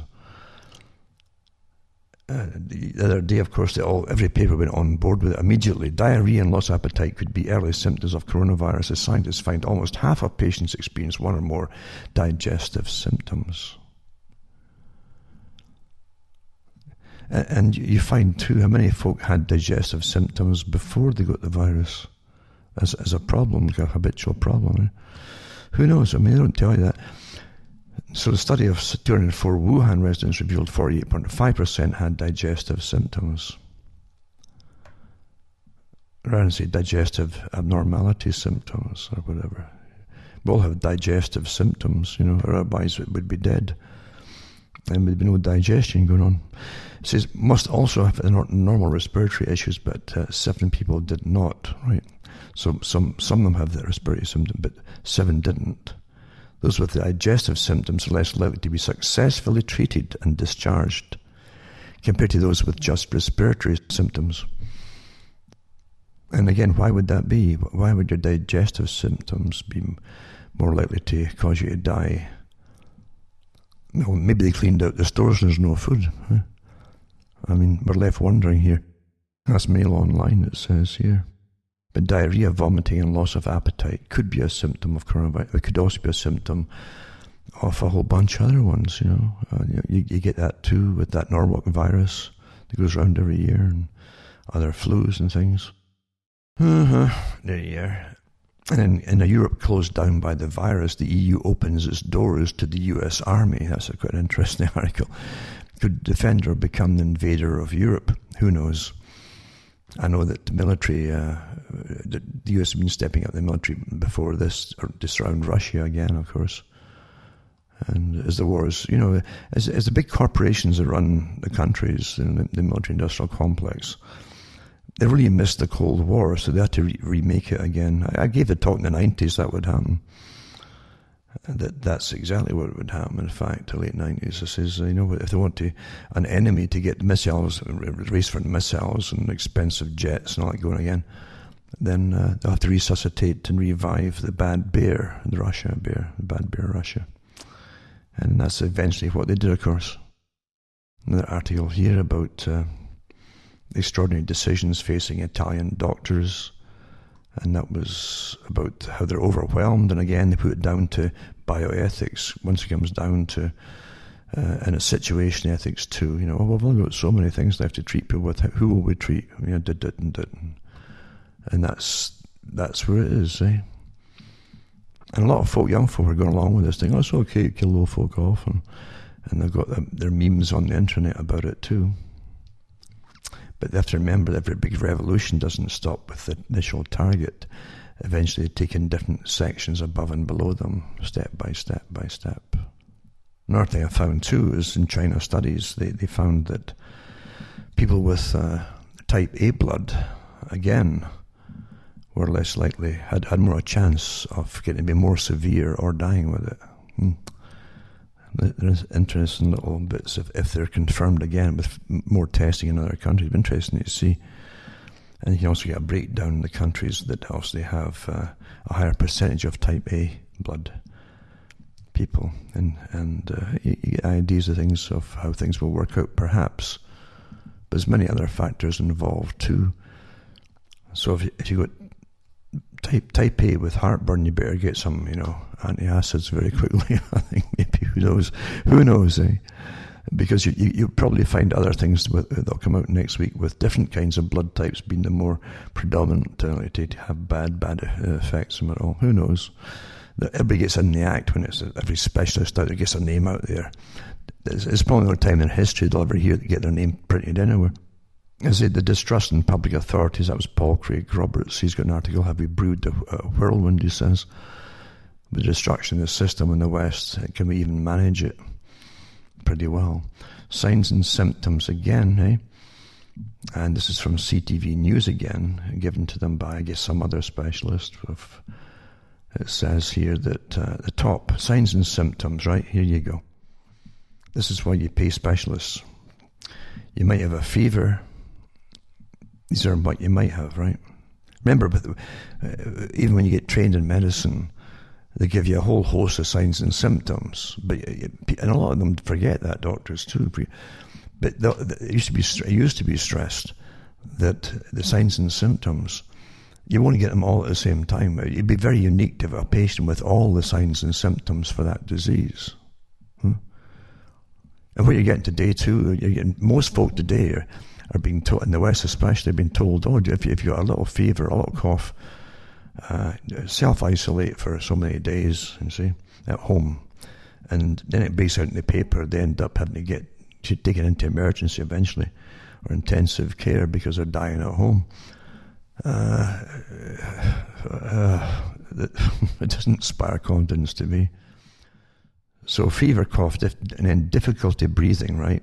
Pneumonia the pneumonia is really an effect that happens uh, of it. It just means your lungs uh, are, are, filling up with, with, with, basically blood, in a sense, uh, if it's viral pneumonia. And it's your immune response to this disease uh, that they can kill you. It can make you very ill, or if not kill you, in fact. And that's why the antivirals can then try uh, fool the body uh, that the thing isn't as bad or uh, or isn't even present in the body. That's what you're trying to tell you know, all the different uh, response mechanisms in your body. Just ignore it, and, and so you can breathe, etc. And if that doesn't happen, your, your lungs are overwhelmed with massive blood running in with all the different cells and so on. That there are, that there are killer cells and and phagocytes and leukocytes, etc. All the different sites. Eh? And it's not a tourist guide, all these sites, it's just things your body happens to send there. Anyway, uh, here we go again. So, pneumonia is a response to something, it's a condition, you might say. Uh, bacterial pneumonia is a bit different with the, the, dirty sputum and so on too, but similarly, um, you, you, can get a breath eventually. Uh, the, the, the alveolar tissue are pretty thin walled tissues for oxygen to, to pass through, and and your CO2 come out and all that, and you, before they give you your CO2 bill. And if they get damaged, which they do with this kind of thing, then you get fewer and fewer uh, cells that are working for, for, for exchange. And that's what causes the problem. Sometimes you've seen them on, you've probably seen them in Italy, people are on their, on their bellies with the, the tubes on, on, on their front, their faces, but on their bellies to try to help them breathe easier because the, the pressure's bad enough on the lungs and often they feel a bit more uh, ability to, to, to breathe better and expand the lungs to get the air in when they're lying on their chest to. And then the other symptoms you might have, right? And remember too, fever, cough, difficulty breathing, pneumonia can happen with other, other things as well. So tiredness is another symptom. With anything too that's like an infection, wears you down, you get tired. Aches and pains, well, that could be anything, eh? Nasal congestion or runny nose. It could be, be a, could be a cold or just a cold day, or an allergy, sore throat, or diarrhea. See, and um, then if it's getting worse, you see they have difficulty breathing or or shortness of breath, persistent pain or pressure in the chest, which could be other things too, including a heart condition, new confusion or new confusion or inability to arouse and bluish lips or face, which obviously is not healthy. But so you got a whole bunch of things uh, that could or couldn't be. But the only way you can really tell, as I say, is with a proper working uh, and accurate test, obviously, right? So, uh, uh, like the previous flus, as I say, they often just lump them all down as a particular strain, and it's presumed And you often find the games that governments play with the term presumed, and the presumption eventually vanishes as they want to show that, the, for one reason or another, that there's actually more of a particular thing which they want you to believe exists. And it's not necessarily the case if they hadn't had the test. Um, we know that Italy surpassed China's death toll, despite having fewer confirmed cases. And there's another spike happening that right now, apparently, in, in Italy. Uh, pandemics do, they can come and go and, and rise and fall, is the idea too. Ontario declares a state of emergency amid the pandemic. Uh, CTV News again. It says this is a decision not made lightly, it says. And once again, you're left with, well, what do we do? Just go to your homes and sit there and stay there, is it? Or, Hmm? Are you supposed to be? But they certainly, and they tell you what they're closed, which is pretty well everything, pretty well. But they don't tell you uh, how how life is still going to go on. Hmm? It says, like, like everywhere else, Ontario has set aside a $100 million contingency fund. And contingency for what, though? And is receiving $200 million from the federal government. Used to open 75 more critical care beds in hospitals, as well as 500 post acute care beds to help hospitals set up 25 more COVID 19 assessment centres. Uh, so this is going to cost $300 million for Ontario. 300 million, right? For 75 more critical care beds in hospitals. And 500 post acute care beds to help hospitals set up 25% more. I mean, really, they should have more post acute care beds anyway in hospitals. So they're really making up for things they know they should have had before. Because you, you get post acute and lots of things. But 75 uh, critical care beds, eh? Money, you know, when, when government does anything, you probably see it when it comes uh, holiday time for students. I can remember years ago reading articles, articles where they they would have amazing things like the Ontario government is giving about 16 or 17 million dollars for to, to set up uh, like a, one of these quasi private uh, window cleaning companies yeah, that would employ 11 students. For how many millions was this? Yeah? Where are they paying them? Well, of course, the money never gets to the bottom. I mean, the money goes. We're living in an awfully corrupt system, folks. We, we truly are, you know. And the last people who you want efficiency, oh, you'll get from are bureaucrats and petty bureaucrats who run government uh, political scenes as well. Other article, the Canada-US border is not securable and has never been, especially during a pandemic, because they're letting them cross back and forth. For this a political thing that's been going on for the last few years. With uh, the, the, the, we used to call them illegal aliens that simply jump the queue, and uh, it makes a farce of the folk who apply in their own countries legally and wait and see what happens. These ones are basically just come in and say, "Well, you're getting us whether you like it or not." and they just walk across from the States to Canada and back and forth all the time. The cops just stand by and watch them. Hmm, what can you do? And it's from a place in Quebec mainly. It's all been happening for years now. It's a, it's a complete farce, you know. And then you have um, a story for the States, really, uh, and Canada, or anywhere. It pays to be rich during a pandemic. And how the wealthy, powerful, and connected are exploiting the loopholes in our healthcare system. And yes, there's nothing new in any of that, of course. But they, yeah, they. They have no problem getting test kits for all the wealthy or the or celebrities. It's just instant, and even even football teams, in fact, because you know they're they're worth a lot of money, but you just can't get the kits for for the for the normal folk. And back in Pennsylvania, as I said, I talked to a person there, and it said about the the numbers in different parts of the, the, the, the there's a few counties there, and they said that that uh, these were all they had put them down as coronavirus, but and this was this was like confirmed cases pretty well. That's how they're putting the articles across.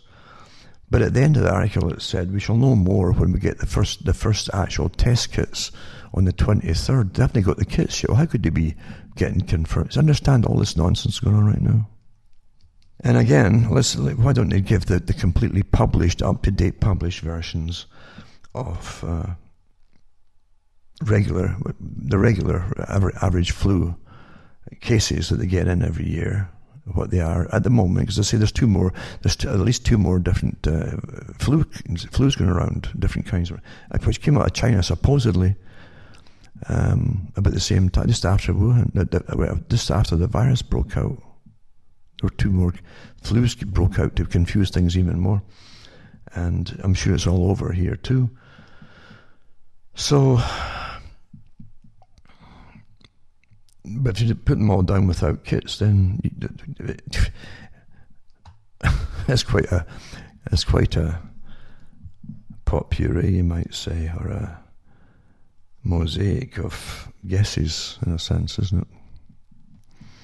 So obvious to me, to me, obviously, it's a massive agenda because there's so many ifs and and iffy things involved here, uh, and it's been planned from the very top, with all the NATO countries obviously involved, heavily involved in it, on board together with the exact same step by step by step first first uh, ignore it and and then have the press lambast anybody who mentions it from the supposed uh, alternate sites.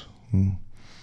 And then you come in and then you then you give the permission for the press to go into overdrive and terrifying the public, which they do quite happily, much more than conspiracy sites did. And then you go on, from there, step by step by step. That's how it's done. Uh, let the prisoners out of prisons, which they're all doing, and and even tell tell the same prisoners in the papers on the, all all the newspapers that the police have been told not to arrest them if they get involved in in certain areas of crime. So if you're a criminal and, and you get into the gangs again, once you're out there, uh, you're not going to get arrested. They all know that, and it's going to be permanent Christmas time in the middle of summer when it comes along. Uh, because they've been told they're not going to get arrested. Well, when that all happens, then the troops will have to come out and deal with things too. You see, you, you kind of see where it's all planned to go, don't you? Hmm? Don't you think so? Who knows? Maybe prison's is going to be the only safe place to be eventually, because there'll be no prisoners there. But uh, you may still get some three meals a day, because at the moment everybody's scratching their heads with bare shells everywhere in Europe here and everywhere else. What on earth are you going to do, eh? Huh? What are, you, what, are you, what are you going to do?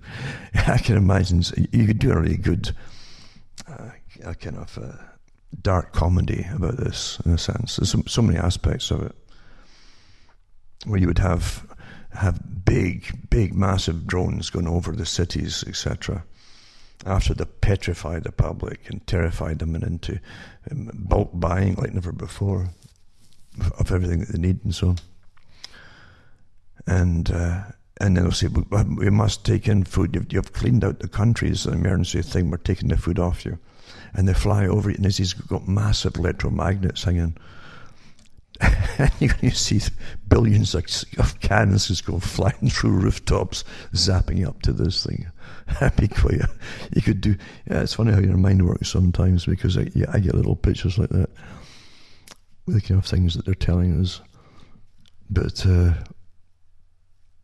but yeah, it's so obvious that, that, people have no confidence in governments in the West because you, the, the governments have given us no reason to ever trust them. In effect, and things will get rather nasty.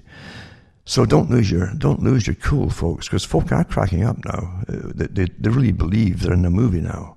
The movies never end up well. If you noticed all these movies. So folk are, are terrified, and it's working awfully well by those in charge of it. And um, and everybody will do their parts. The police will do their part, and they will go overboard uh, as the public get nastier towards them when they're denied entrance for the second time or tenth time that day into the same store for food. Uh, and that's happening already in a sense. Things like that. And then they expect the police might start getting sick with it and they want time off as well. And believe you me, um, there's a lot of folk come down, not through, from a virus in situations like that, but through, terror. Terror. If you want to f- get all the signs and symptoms there of fatigue and lethargy and so on, and just get constant stress for a while, a ter- terrible fear, and you'll you'll you'll start breaking down. You'll get the symptoms of it from from the psychological effects of it. Terrible thing to have, and that'll go for police and everybody else as well. Because if they're married and they go home and their their wives are there, maybe they might be the police themselves, the wives, and um, that they're terrified of even bringing it home if they've got children. So it's a, it's a domino effect. Uh, that's how the things are designed to, to go. The military will oh, just uh, talk about it too. They'll come down with it. And I tell you, folk have no idea. The, the average people have no idea, none at all, of how to manage uh, self quarantine and and basically um, barrier techniques to ensure they don't get it. It's, it's a very intensive way to what you clean, and, and, even if you have gloves and you take this off and take that off, you, you do your shoes, you do everything. Where your shoes have walked, keep them outside your house, blah blah blah blah, and then sterilize the shoes and boots or whatever. You, you've got to, if you have two people and you one's what you, you call the dirty one, and their one's a clean one, when the whole thing's open for the dirty one who puts things out and you can't cross contaminate. It's a highly intensive thing to know. Most folk can't manage it, and they don't know how to do it. And a lot of folk in the hospitals don't even know how to do it, folks. It's sad, very sad, but true. Because one tiny little thing, we're told, eh? Uh, this, and you got the pictures almost emblazoned in your mind with with psychic driving, just like 9/11 towers. Boom, boom, boom. You see this awful thing that, that you expect to come out of a kind of cartoon or, or a Simpsons cartoon and and it's it's embedded in your brain. It's got picture, you got the thing blowing up, this this big drawing of this thing, and everything you look at, eh? which is quite amazing. It's like the AIDS one. They, when AIDS came out, and they terrified the public then too. Uh, the, the, people thought they could get AIDS just from folk having uh, uh accidents and car accidents and the thing. The, the, ambulance drivers wouldn't go near them. They were ter- because it was a brand new thing too, and it was terrified. Oh, it could be airborne. It could be this, blah blah. Same kind of thing. So, so again, psychic driving and so, and again, they, they did drawings for, for, the peasantry back then, and, and um, really good drawings, big drawings. Sometimes half a page of this tiny, tiny little thing they thought was the virus for HIV, and they even said it, it, it seemed to be part bacterium and part virus, like a virus. Said, "Oh my God, oh my, oh, this this brand new thing from outer space or something." You know, that's how it's put across to you. These are drawings artist renditions. Probably from horror, horror comics, I imagine. And that's how they terrified the public back then. But literally, poor souls were getting accidents, and ambulance drivers, they, they, they were petrified. Oh my God, you know, you know because the same thing, oh, we're all going to die. And the World Health Organization was going overboard. Oh, yeah, in about five years' time, six years, ten years at the max, 95% of the folk will have this virus, etc., etc., etc., etc., etc. And here you go again, eh? There you go. But again, no one will dare say to the biolabs, you know, this, this is enough. The people aren't ha- going to have this anymore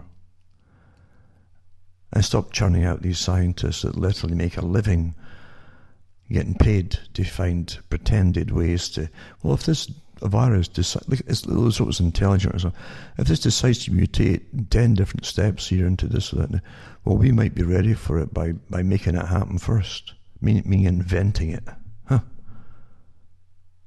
and since we all have a say on life on the planet maybe we should start saying that's enough that's enough hmm?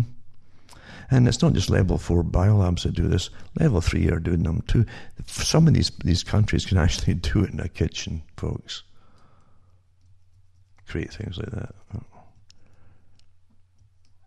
There you go. Anyway, don't be panicking. Keep in touch with your buddies. Hmm? Help each other out in these times, which are not good at all for us.